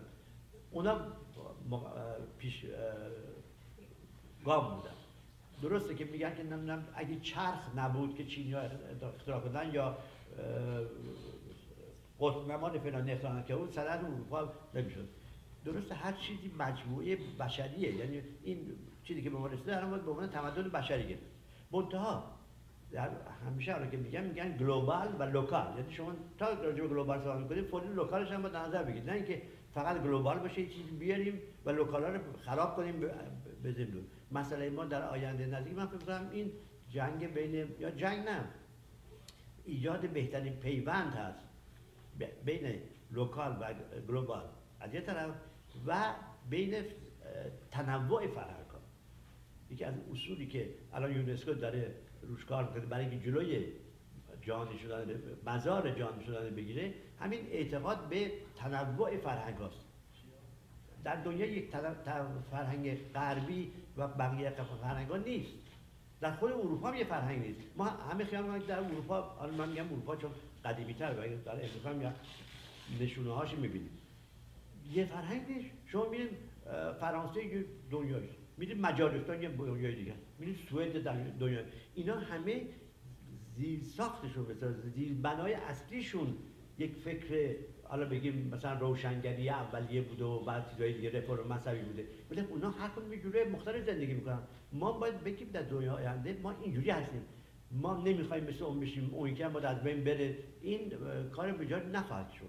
بعد و بنابراین ما باید اون که مهمه تا اونجا که می‌تونیم از این چیز بشری بذاره از این میراث بشری استفاده کنیم. گفتین ژاپن. ژاپن خیلی با ما فرق. ژاپن هر چی بخواین با ما فرق. اصلا قابل مقایسه نیست با ما. اولا ژاپن خیلی زود شروع کرده. ژاپن الان ثابت شده که از قرن 16 هم به بعد ما اطلاع نداشتیم. یه نوع صنایعی در ژاپن بوده. مردم یه نوع دیگه زندگی می‌کردن. بعد مذهب ژاپن. اصلا هیچ کاری به کار مردم نداره که چجوری زندگی می‌کنین چه چیزی بیارین بعدم فرقش این بود که ژاپن در سال 1921 یک سمینار درست بود در کیوتو از فلاسفه. اینا نشستن گفتن خب چیز چیه؟ مدرنیته ژاپنی یا مدرنیته دیگه؟ بعد به این نتیجه رسیدن که نه این حرف اصلا مفهومی نداره. گفتن که ما هر چی لازم ما می‌خوایم این چیزا رو می‌خوایم می‌خوایم اینجا هر چی لازم هست ما از غرب می‌گیریم. هر چی لازم هست. ولی بعد گفتن نه بحث دوم فراتر از غرب. شعارشون فراتر از اروپا. ما می‌گیریم چیز هم نداریم. خجالتی نداریم. بلکه ما یه تمدن دیگه داشتیم. اون تمدن سرجاش هست. اینا هم که اونجا هستن اونا رو می‌گیریم خوبم می‌گیریم و انجام و بعد طرز تر، تربیت این ملت. و همش حرف نیست. وقتی می‌بینیم من خودم درس میخوندم مثلا تو فرانسه هم کلاس هم هم کسایی که خوبی دانشگاه با هم بودیم می‌دیدم که این شاگرد ژاپنی چقدر همه تو شاید دیدین اینجا اینجا. شاگرد ژاپنی چقدر با بقیه فرق داره؟ ما رفتیم اونجا همه تون تون می‌خواستیم دکتری بگیریم برگردیم. همه دکتر می‌گیریم برای اینکه می‌گفتن اگه دکتر برگردیم مثلا فلان کار بهت میدن در ایران این هم من یه هم اتاق داشتم چیز بود؟ ژاپنی بود این همیشه کار نمی‌کرد. بعد اوقات می‌رفت درس می‌کنه برمیگشت گیتار می‌زد. بعد من شما تو چیکار می‌کنی؟ گفت من اومدم اینجا چهار سال زوب به فلان فلز یاد بگیرم. و این کار راحت هم هست. من یاد گرفتم. بعد من بیشتر وقت مثلا موسیقی می‌زنم اینا. بعد از چهار سال برمیگردم.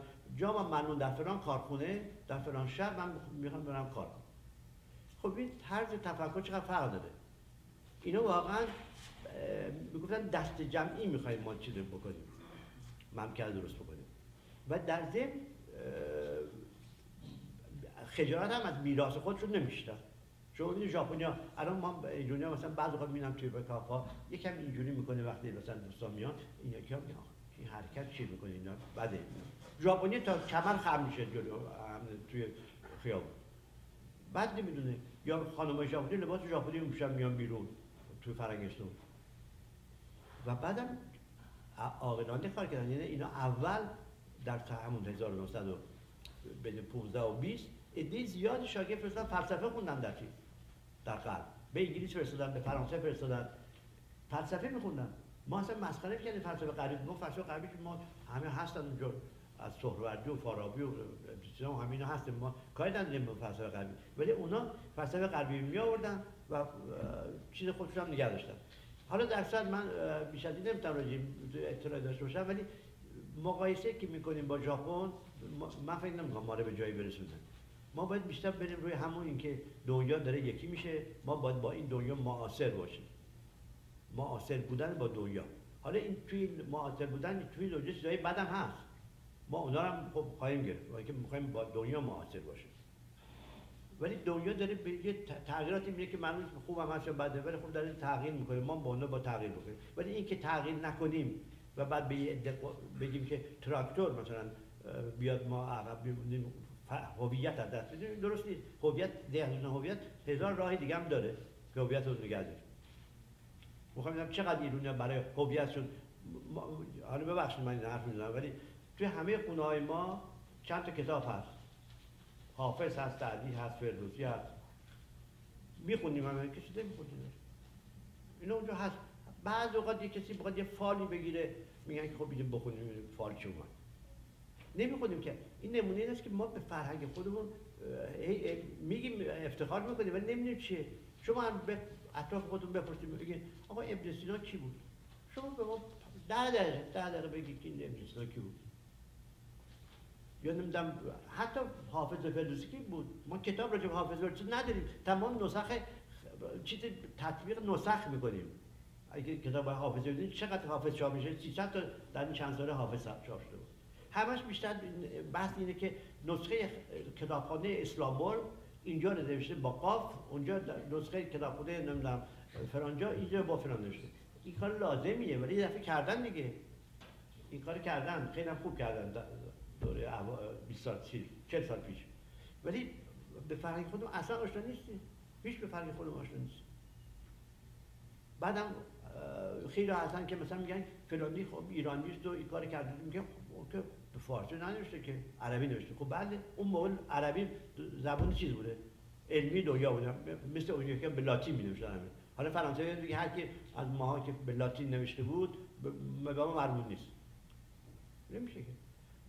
نمی‌دونم اینا هیچ کدوم قطعی نیست این حرفایی که ما می‌زنیم. ولی باید در مجموعه شاید به یه جایی برسیم.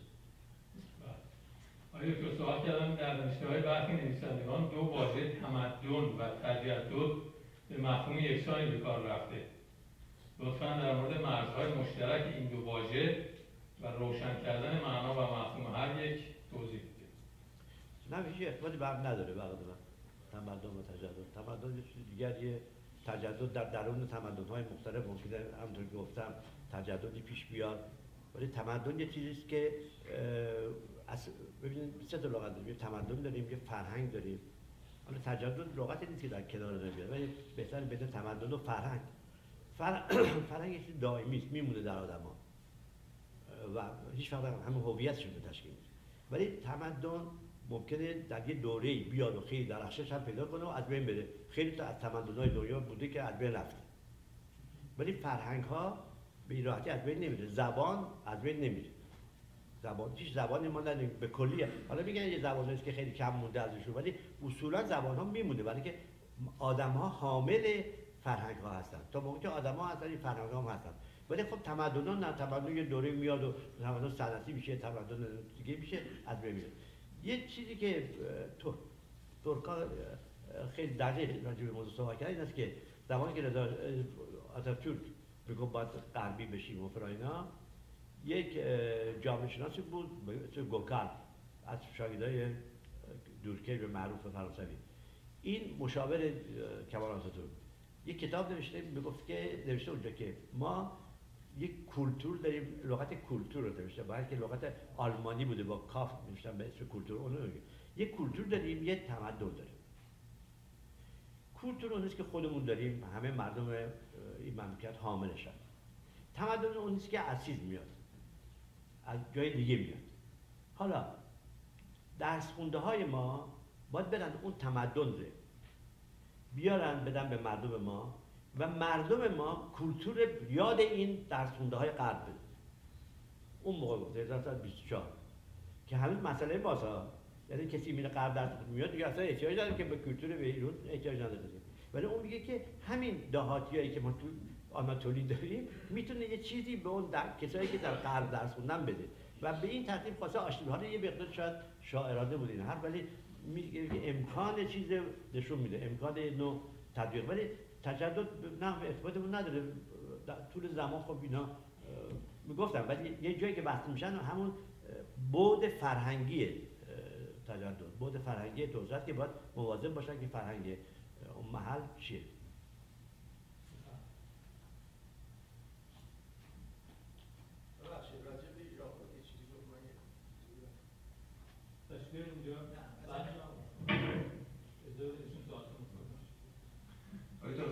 سپاسگزارم از سخنرانیتون. پرسش من این هستش که شما بیشتر به نظر میاد تو صحبتاتون تجدد رو به تغییر در واقع اشاره به معلفه برام توضیح ندادیم اگر من فکر می‌کنم باید تغییر کنم به این نتیجه می‌رسم به صورت مشخص چیزی تو ذهنم هستش که می‌خوام دیگری بشم. شکلگیری مفهوم ملت ایران اون گلایه و یا پرسش شاهزاده عباس میرزا در مورد علل شکست ها و مسائلی که ایران از در حکاشیدگی کامل بود. روشنفکران ایرانی رو به نوعی از تجدد و یا تغییر رهنمون کرد که محتوایی داشت و جهتهایی داشت.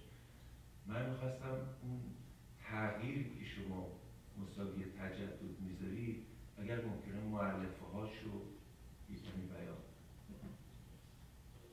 تغییر در یه طرف تغییر فکر یه طرف تغییر شیوه های زندگیه. تغییر فکر خب خیلی طولانیه تغییر فکر. به این راحتی یک فکر نمیشه به کلی جابجا کرد. باید در طول زمان کسانی پیدا بشن نظراتی داشته باشن فلسفه هایی داشته باشن و بعد این خودشون بسنجن و یک نوع تغییر و تحول فکری بکنن که اگر به اون سیستمی که من حرف بگیم وقتی به مدرنیته می‌رسیم اون تحول ذهنیت شروع میشه. درسته که قبل از اون تغییرات عینیه. تحول ذهنی بعدا شروع میشه. این از لحاظ ولی دوم شیوه های زندگی. شیوه های زندگی ما اون که بحث کردیم بیشتر شیوه های زندگی. وقتی میگیم که خونه چجوری بسازیم تو آپارتمان زندگی کنیم نکنیم خیابونمون چطور باید باشه غذا باید تمیز بخوریم نمی‌دونم تپ چجوری باشه رفتارمون با هم چی باشه اینا شیوه های زندگی است. یک نوع شیوه حضور در دنیاست. ما باید شیوه حضور در دنیامونه بهش توجه کنیم. این ارتباطی به سیاست های خارجی و حرف عباس میرزا اینا نداره. از اون موقع اگه ما فکر کرده بودیم نمی‌رفتیم به یه فرنگی که من کی بود؟ به عنوان نماینده یه شرکت فرانسوی اومد به ایران آقای جوبر. بگیم که بعد به ما بگو ما چیکار کنیم؟ اون آقا اون موقع سلطان قاجاره. میگیم ما چیکار کنیم؟ مگه آفتاب از اون بعد نمی‌تونه که آفتاب از خونده نیرو خودتون خب ژاپنی همچین کار نکرد هیچ وقت نزد. ژاپنی وقتی که غربیا اومدن یه دوره احساس کرد که داره از بین میره اگه این غربیا بیان. در ژاپن بعد 300 سال. خودش قرص قوی تر کرد. بعد دوباره باز شد ژاپن. یعنی یه نوع چیز یعنی هر چیزی می‌خواست از خودش توقع داشت.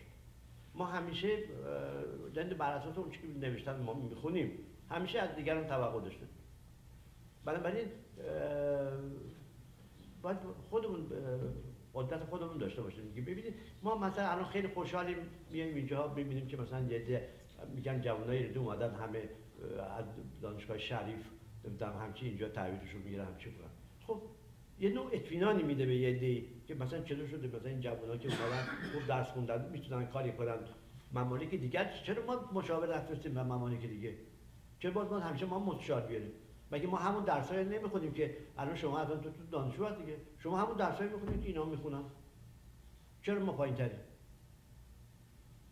ما باید مقدار اطمینان به خودمون داشته البته تاریخ ما حالا گذشته 300 سال هیچ کار نکردن. 400 سال یعنی درست موقعی که دنیا داشت عوض میشه قرن 19 هم ما خواب بود. قرن 19 هم ما اصلا نبودیم. اصلا تو صحنه دنیا نبودیم. اون موقع خیلی موقع مهمی بود. ولی حالا بعدم زمان ملت ها فرق کنید این برودل هست تاریخ نویس فرانسوی. میگه زمان کوتاه داریم زمان متوسط زمان بلند. میگه زمان ملت ها بلنده زمان بلنده. و اگه تو تاریخ نگاه کنیم همیشه 60 70 سال طول داره تا یه چیزی در یه مملکتی دورش عوض میشه به شکل دیگه در میاد. ما زمانمون زمان بلند هنوز نرسیده. ما چیزمون شتاب زده بود این توسعهمون. هی می‌گفتیم زود زود توسعه بده کنیم. من یادم خوب شاه و نخست وزیر میگن که بله حالا 12 درصد امسال بوده سال دیگه این میشه 14 درصد افزایش درآمد ملی یا مثلا اونجا چرا 8 درصد ما مثلا 7 درصد؟ به این تولید تندی که نمیشه توسعه انجام می‌گیره. یه زمانی هم هست. بعد بعضی اوقات هم یه اتفاقات تاریخی هم میفته حوادث تاریخی میفته در تاریخ دنیا. که اون ممکنه یه چند سال جلو ببر عقب ببره. ولی زندگی ملت رو زندگی بلند مدته. رو زندگی بلند مدت ما از این موقع که شروع کردیم اگر تاریخی پیدا کنیم برای شروعش هنوز به خیلی مونده که به 100 سال برسید نرسیدیم هنوز 70 سال از موقع شروع کردیم. و خب خیلی چیز عوض شده شما خیال نکنیم هم ممکن اینا ممکن عقب مونده خیلی. خیلی چیزا داره. یه جوری ما بعض اوقات چیز میگم که هیچ چی نیست بود ممکن این اینم خیلی ناجور این کار. اونا زحمت کشیدن این همه تمام مدت مهندس کار کرده طبیب کار کرده این همه آدمایی که ساختن یک دفعه همه گفتن رژیم شاه. همین تو رژیم شاه بود. رژیم شاه چه مربوطه 40 سال 50 سال کار کردن همه. معلم درس داده مهندس کار کرده ممکن عوض شده دیگه. ممکن خیلی عوض شده. و بعدم بازم عوض خواهد شد. باید یه با البته با حرف نمیشه. من میگم این کار کرد اطمینان پیدا کنیم ولی خب باید کاری کرد که یه کمی بیشتر اطمینان داشته باشیم و بعد هیچ نوع من اینجا یه جمله یادم رفت نوشته بودم. ایشون خوندن الان تو کتاب. که نوشتم کافیه که کلاه فرنگی بذارین. بر دیگران به هموطنان فخر بفروشین و بر دیگران فرودستی کنین.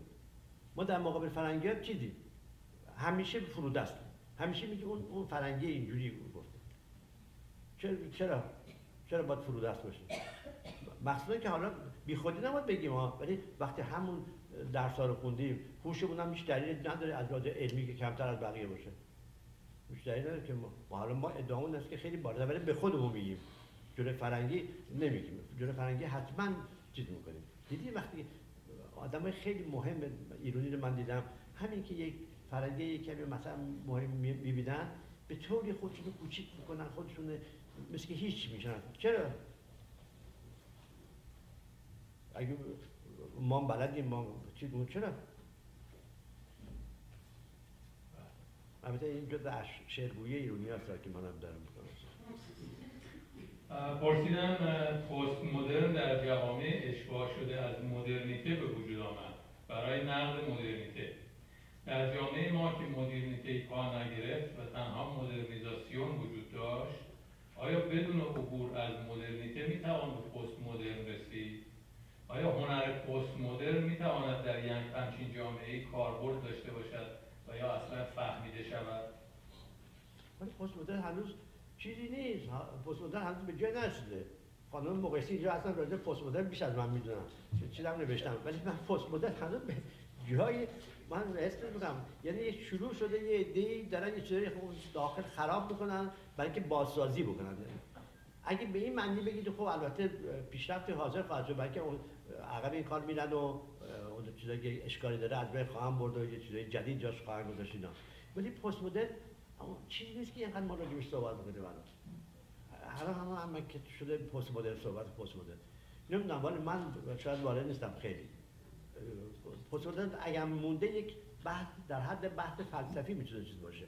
ولی خب بعضی میگن که بله مثلا الان دوباره قبایل داره برگرده قب... زندگی قبیله ای برگرده میگن چه پست مدرن قبیله. مردم به صورت قبیله زندگی کجاش قبیله؟ در غرب به صورت قبیله زندگی مثلا از این حرفا می‌زنن. ولی من خیلی جدی نمیگم نمی‌دونم.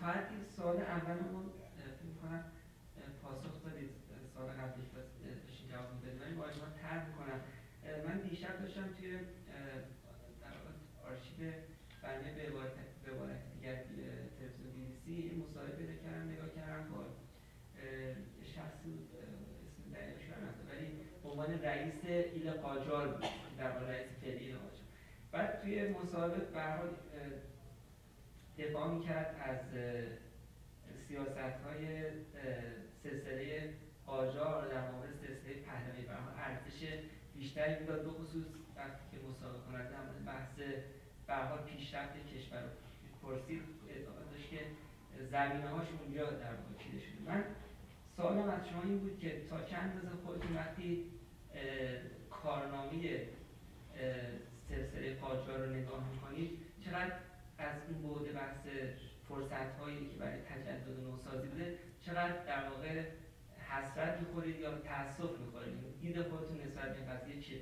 بعد سوال دوم بود که با در مطالعاتی که داشتیم در مورد بحث قرار نوسازی در ایران عامل مذهب چقدر نقش کند کننده داشته حالا این مثلا بیشتر واقع فرهنگ مذهبی قطعا فرهنگ اگه بحث فرهنگی باشه خب مذهب ریشه داشته می‌تونست یک در واقع یک عامل حالا یه نقش منفی و مثبت داشته باشه. ولی بیشتر منظور من شاید نقش کسایی که به عنوان آدم که مراجع مذهبی مراجع مراجع یعنی کسایی که حالا می‌تونستن نظر مذهبی مرجع مردم بودن. اینا چقدر توی در واقع تاریخ ما عاملی بودن که کن کردن. اگر فرصت وجود داشته برای در واقع نوسازی شاید نقش منفی داشته. ممنون.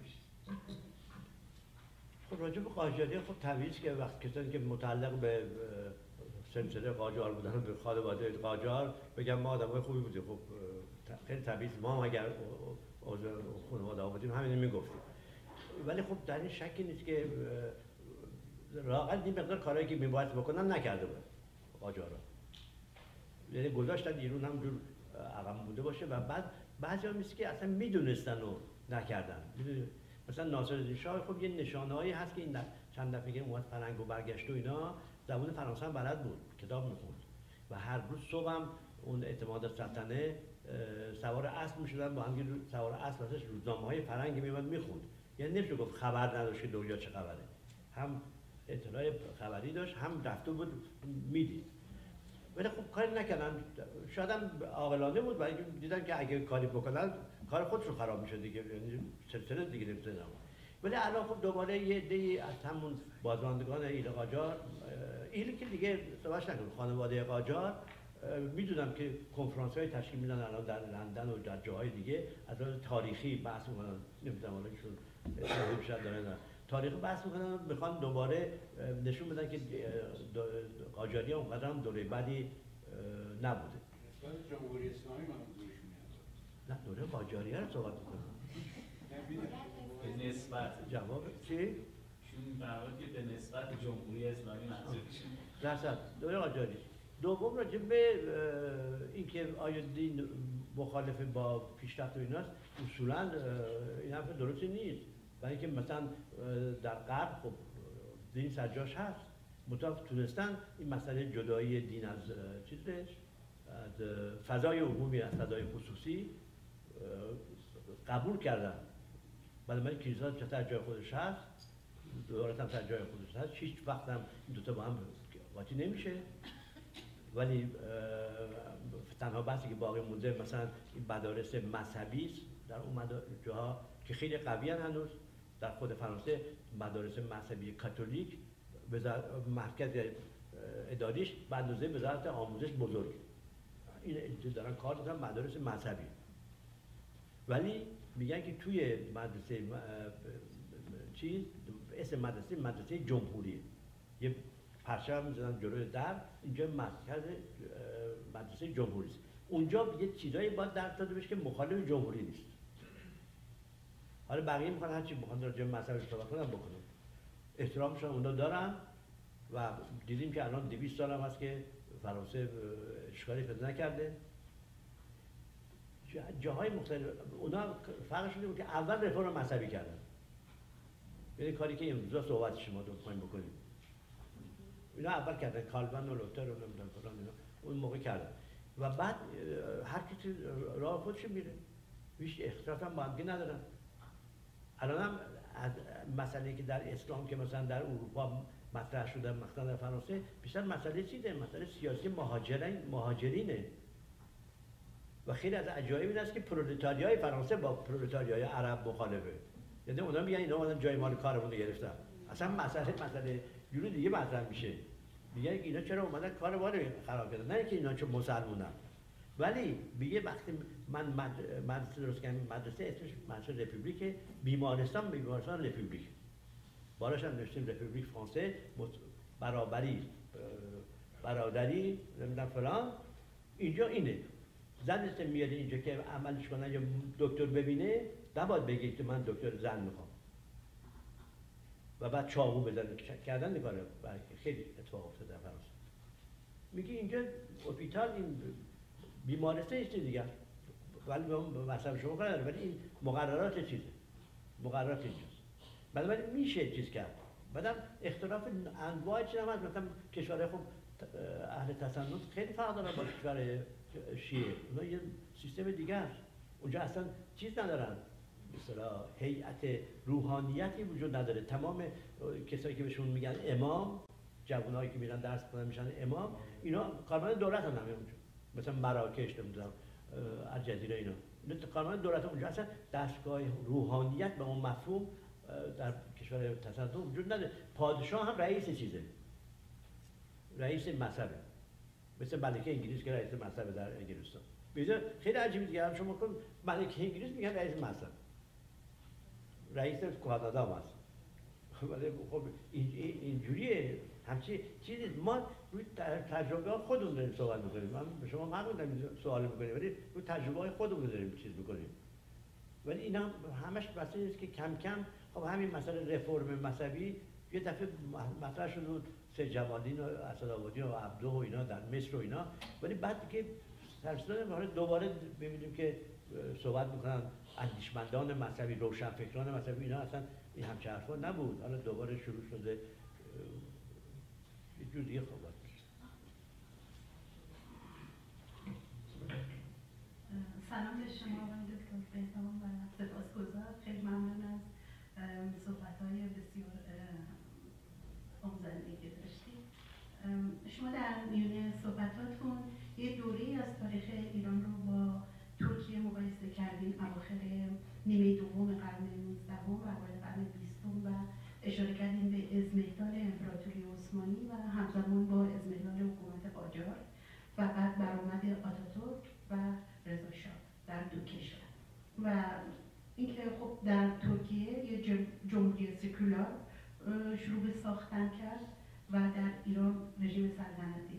البته اشاره کردید که یکی از عوامل این که در ایران در واقع به ایجاد جمهوری شروع نتونست بشه مقاومت روحانیت تشیع من می‌خواستم ازتون خواهش کنم که در یه بیان کلی بفرمایید چه تفاوتهایی وجود داشته در این دو کشور که در یکی جمهوری سکولار در واقع شروع به ساختن می‌کنه و در یکی دیگه رژیم سلطنتی و در واقع این جمهوری سکولار همچنان به تعویق میفته در میان این دو کشور. من البته تخصصی ندارم بگم در جزئیات که اینا فرقشون چیه. ولی در این مخالفت چیزم خیلی کمه. آ- آثاری که از این داستان خبر میده که روحانیت مخالفت که با او من فکر می‌کنم بیشتر جنبه سیاسی داشته. یعنی دلایل مذهبی نمی‌تونن بیارن که تو رئیس جمهور نشو و پادشاه بشو. بکنم دلایل سیاسی داشته که فکر می‌کردن که قدرت مثلا روحانیت کم میشه اگه سلطنت باشه برای که روحانیت و سلطنت همیشه دو پایه اصلی بودن دیگه. بعد یه چیز جدیدی بیاد اینا و نمی‌دونستن جمهوری چیه. دست که می‌دونستن که سلطنت چیه. و بلد بودن با چه استراتژی با سل... من فکر می‌کنم یه همین چیزایی بوده. ولی در اینکه در ترکیه ترکیه سکولاریسم باید گفت که خیلی پیشرفت کرد. حالا این اواخر می‌بینیم. ولی بازم می‌بینیم که خیلی فرق داده. یعنی یه نوع اسلامی هم که حالا پیدا شده خیلی مترقیه؟ مثلا خود نخست وزیر هم که چیزه خودش کراوات میبنده ولی خانمش رو سر می‌کنه. می‌دونی؟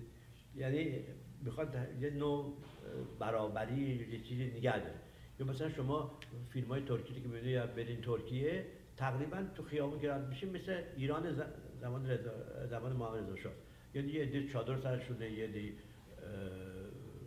مینی جوب دارن یه عده یه همچین حالتی البته خیلی زوده که تمام مردم ترکیه بگیم ما سکولار شدن. برای که سکولار اصلا حالا جمعه فلسفیش می‌تونیم که نه ولی لازم نیست که همه سکولار باشن که. مذهبی هم خیلی تو اروپا همه مذهبی هم. این موضوع چیزی که ما فراموش می‌کنیم که چقدر همه مذهبی هم در غرب. یه شنبه اصلا قیامت جلوی چیز جلوی کلیسا توی فرانسه و آلمان و اینا. همه میرن ما هیچ وقت مسلمان می‌رفتن مسجد همه نمی‌رفتن. یه عده خاصی بود مسجد میرن جمعه اون موقع که آزاد بود هر کی می‌خواست می‌رفتن. همچه نبود که کار زندگیشون رو کنن برن مسجد. نمی‌رفتن. بنابراین ما همه هر کنون یه سبک خودمون داشتیم دیگه. ولی خب ترک آمد بعدم یه فراموش نکنید که آتاتورک ارتش ترکیه طرفدار آتاتورک. و نگهبان و پاسدار کمالیزم آتاتورک که هنوز هم هست هر دفعه که اتفاق افتاد در ترکیه کودتای شده شده فوری ارتش اومده. اونا رو خاموش کرده ولی برگشته دوباره رفته. ها نه که بیاد که حالا که اومدیم خب خودمون چیز کنیم اداره کنیم. این هم یه چیز مهمیه. که الان هم بعضی اوقات تو روزنامه می‌بینید مثلا رئیس ستاد ارتش گرفتن. این باز با سیاسیه می‌خوان اونا رو مثلا ضعیف کنن. یه همچه حالتایی ولی ارتش خیلی نقش مهمی داشته در ترکیه. بعد فراموش کنم ترکا از چیز شروع نکردن. هزار از ده سال پیش شروع نکردن مثل ما. ترکیه 300 سال اروپای شرقی رو اداره می‌کرد. تا وین رفته بود. حالا غیر از اینکه بگیم جای دیگه دویان داشت امپراتوری بزرگی بود از لحاظ چیز شهر اسلامبول شما می‌دید. امارت هایی هست که مال قرن 19 هم امارت هست که عینا مثلا در پاریس و اینا هست. از اون موقع این تغییر شد پیدا شده بود. و بعدم تمام چیز داره چه سابقه تمدن بیزانس داره.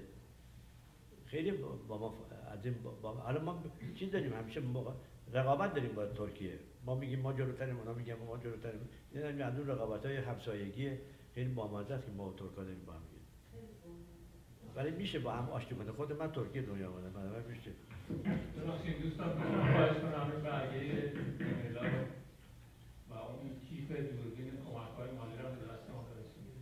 کیف باز کیف دیگه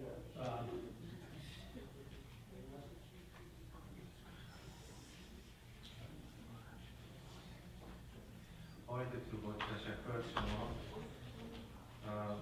من خواستم دوباره به دوست دوستان برگردم راجع به مسئله مذهب و نقشش. ببینید من فکر می‌کنم فرهنگ حالا جوامع مختلف اینا یه هسته مرکزی و یه کور داره حالا چیز انگلیسیش. فرهنگ ما یه فرهنگ مذهبی خصوصا بعد از اینکه اسلام به تو ایران اومد.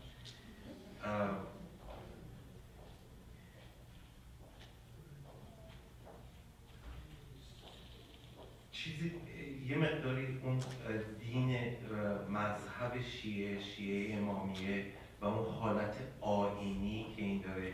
چون باز برمیگردیم می‌خوام برگردم. خیلی کوتاه راجع به مسئله ژاپن اشاره کردید که خیلی موارد خیلی درستی و خودتون گفتین. ببینید تو مورد تو مورد مذهب ما تو تاریخ وقتی می‌بینیم خیلی سریع دو نقله مهم فکری اشاعره و معتزله اون حالت تقدیر یعنی مسئله مقدر بودن و تقدیر که چه نقش مهمی خصوصا تو این حالتی که رابطش با روحانیت شیعه و اون چیزی که پیدا کرد اون جلوی اختیارگرایی رو که می‌گیره اون حالتی که حالا رفرم مذهبی یا پروتستانیسم اختیار بیشتر به انسان داد و اینا. بخواستم یه صحبتهایی شده خوندم من فکر می‌کنم درست. اگر ما زرتشتی بودیم پندارانیک گفتارانیک خیلی دین آینی اونجوری که خصوصا روحانیت شیعه خصوصا این شاخه حالا امامیش حالت آینی بودن خیلی مهمه. در رابطه با یه زود نقل بزنم به مسئله ژاپن که دینشون شمنیسم آفتابیه آفتاب پرستی اون حالت آینی که توی دین ما بود. یعنی من احساس می‌کنم تو صحبت شما جای نقش مذهب و اون عامل مهم بازدارندگیش و مسئله تقدیر توی مذهب شیعه که اومده بیشتر قالب از اشاعره بوده نه معتزله. اون حالت تقدیر انشالله چیزی که کلا تو فرهنگ ما هست. اینو تو صحبتتون کم دیدم نقشه باز مذهب و در ادامه صحبت هم. خیلی ممنون. میشم توضیح توضیح مذهب اولا همه مذهب دنیا آین آینیه هر جوری بخواید هر مذهبی آینی شما مذهب کاتولیک کلیسای کاتولیک ببینید بیش از این میشه چیزای آینی داشته باشن که کاتولیک ها دارن در مذهبشون. همه جور آین هست. و بقیه اگه مذهب که نمیشه دستور داد که امروز مثلا همه ده درجه مثلا کمتر مسلمان باشن. نمیشه که.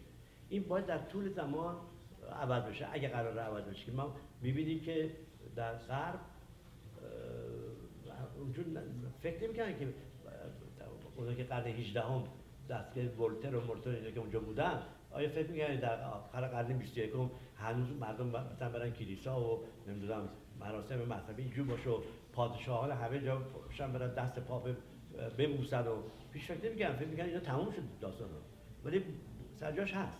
کمتر شده یه عده آزاد شدن. یعنی اولین مرحله این است که باید یه عده آزاد باشن که هر جور می‌خوان فکر کنن. یعنی اگه از اونجا باید میشه نمیشه گفت که مذهب میشه از بین برد. باید آزاد باشن. یه تفکری بهشون بدن. که بتونن خودشون فکر کنن از خودشون و تصمیم بگیرن در چی در اروپا اتفاق افتاد. رفرم مذهبی پیدا شد. پروتستان ها پیدا شدن. گفتن ما مسیحی هستیم. منتها جور دیگه هستیم. مسئله این بود دیگه. مثلا این بود که پروتستان ها مذهبی هم ولی جور دیگه مذهبی هم. نسبت به کاتولیکا. یه همچین حالتی اگه باشه خب تحول رو ایجاد می‌کنه. ولی مذهب چیزی که همونطور خود گفتید در قرنها میاد شاید هم حالا قرنها نه ولی مدت خیلی زیادی اگه قرار هم مسئله ولی تغییر شکل خواهد داد. ما الان در یه مرحله تاریخی هستیم که یه جور خاصی قضاوت می‌کنیم خلاصه. و حق هم داریم. ولی یه جور خاص قضاوت می‌کنیم. نمیشه با این در این مرحله که ما نمی‌دونیم چقدر طول می‌کشه اینجور بحثای خیلی اساسی رو مطرح کنیم. من همین بحثی که الان شروع شده همین جدای دین از دولت و اینا خودش یک قدم خیلی چیزیه. اگر با تصمیم هم نمیشه کرد باید واقعا مردم خودشون قبول کنن. یه بعد میگه تقدیر رو نمی‌دونم این حرف هند چی میگین هند؟ هند همش آینه همش تقدیره همش نمی‌دونم سرنوشته. بعد بزرگتر دموکراسی دنیا فقیرم همه چی اصلا دموکراسی دنیاست بنابراین اینها نمیشه گفت چون اینجوری هم پس مذهبی هم چون اینجوری هم مثال هند بیشتر از این نمیشه گفت واقعا یعنی هرچی عوامل منفی بخواهید تو هند هست ولی با همه این حرفا بزرگترین دموکراسی دنیا انتخابات هم که می‌کنن کدوم هم که دنیا بود که میگن یه زن ایتالیایی بیاد بشه در رئیس جمهور ما جایی که نهرو و نمی‌دونم گاندی و اینا بودن و اون خانم خودش رأی هم بیاره بگه من خوشم نمیاد که مردم بگن یه خارجی اومده شده رأی رئیس جمهور من قناعت می‌کنم به رئیس سیاست حزب کنگره و به ریاست مجلس. اون ممکن دیگه مذهبی مذهبیه. اون بیشتر نمیشه مذهبی باشه. اگه می‌بینید زندگی روزانه. چون میاد تو سوپرمارکت گاوه می‌زنه شیشه رو میشکنه میاد تو اساسیاری می‌زنه با هم همه واسطان همینجوری نگاه خب. حالا ما این گاو میگه میگه مسخره میشه ولی هنوز میگن که یه تا چند سال پیش می‌دونم بعضی از زنان بیوه ها رو سوزونده بودن با شوهراشون موقعی که شوهر بیمرد یا هنوز تو خیابون یه دل زنگوله به خودشون بستن که زنگ صدا کنه که بفهمن بقیه که اینا نجسن. نزدیک اینا نشن. نه اینکه اونا نجسن اینا نجسن. خودشون به خودشون. ولی میده رأی میده. همین نجسا الان رأی میدن وکیل مجلس هم داره. ولی مذهب نمی‌تونه اینجور جلوی چیزی بگیره همیشه. باید ببینید ما در چه مجموعه ای نمی‌دونم جواب شما نتونستم بدم درسته یه همین چیزی. متشکرم. دوستان برگه ایمیل ها رو اگه دست ما برسونید با اون کیف. متشکرم. متاسفانه فرصت نداریم. برای یک دو تا سوال مونده. فرصت نیست. از توجهتون تشکر کنم جلسه بعدی ما در 13 جولای شب شعر و داستان. شب شما خوش.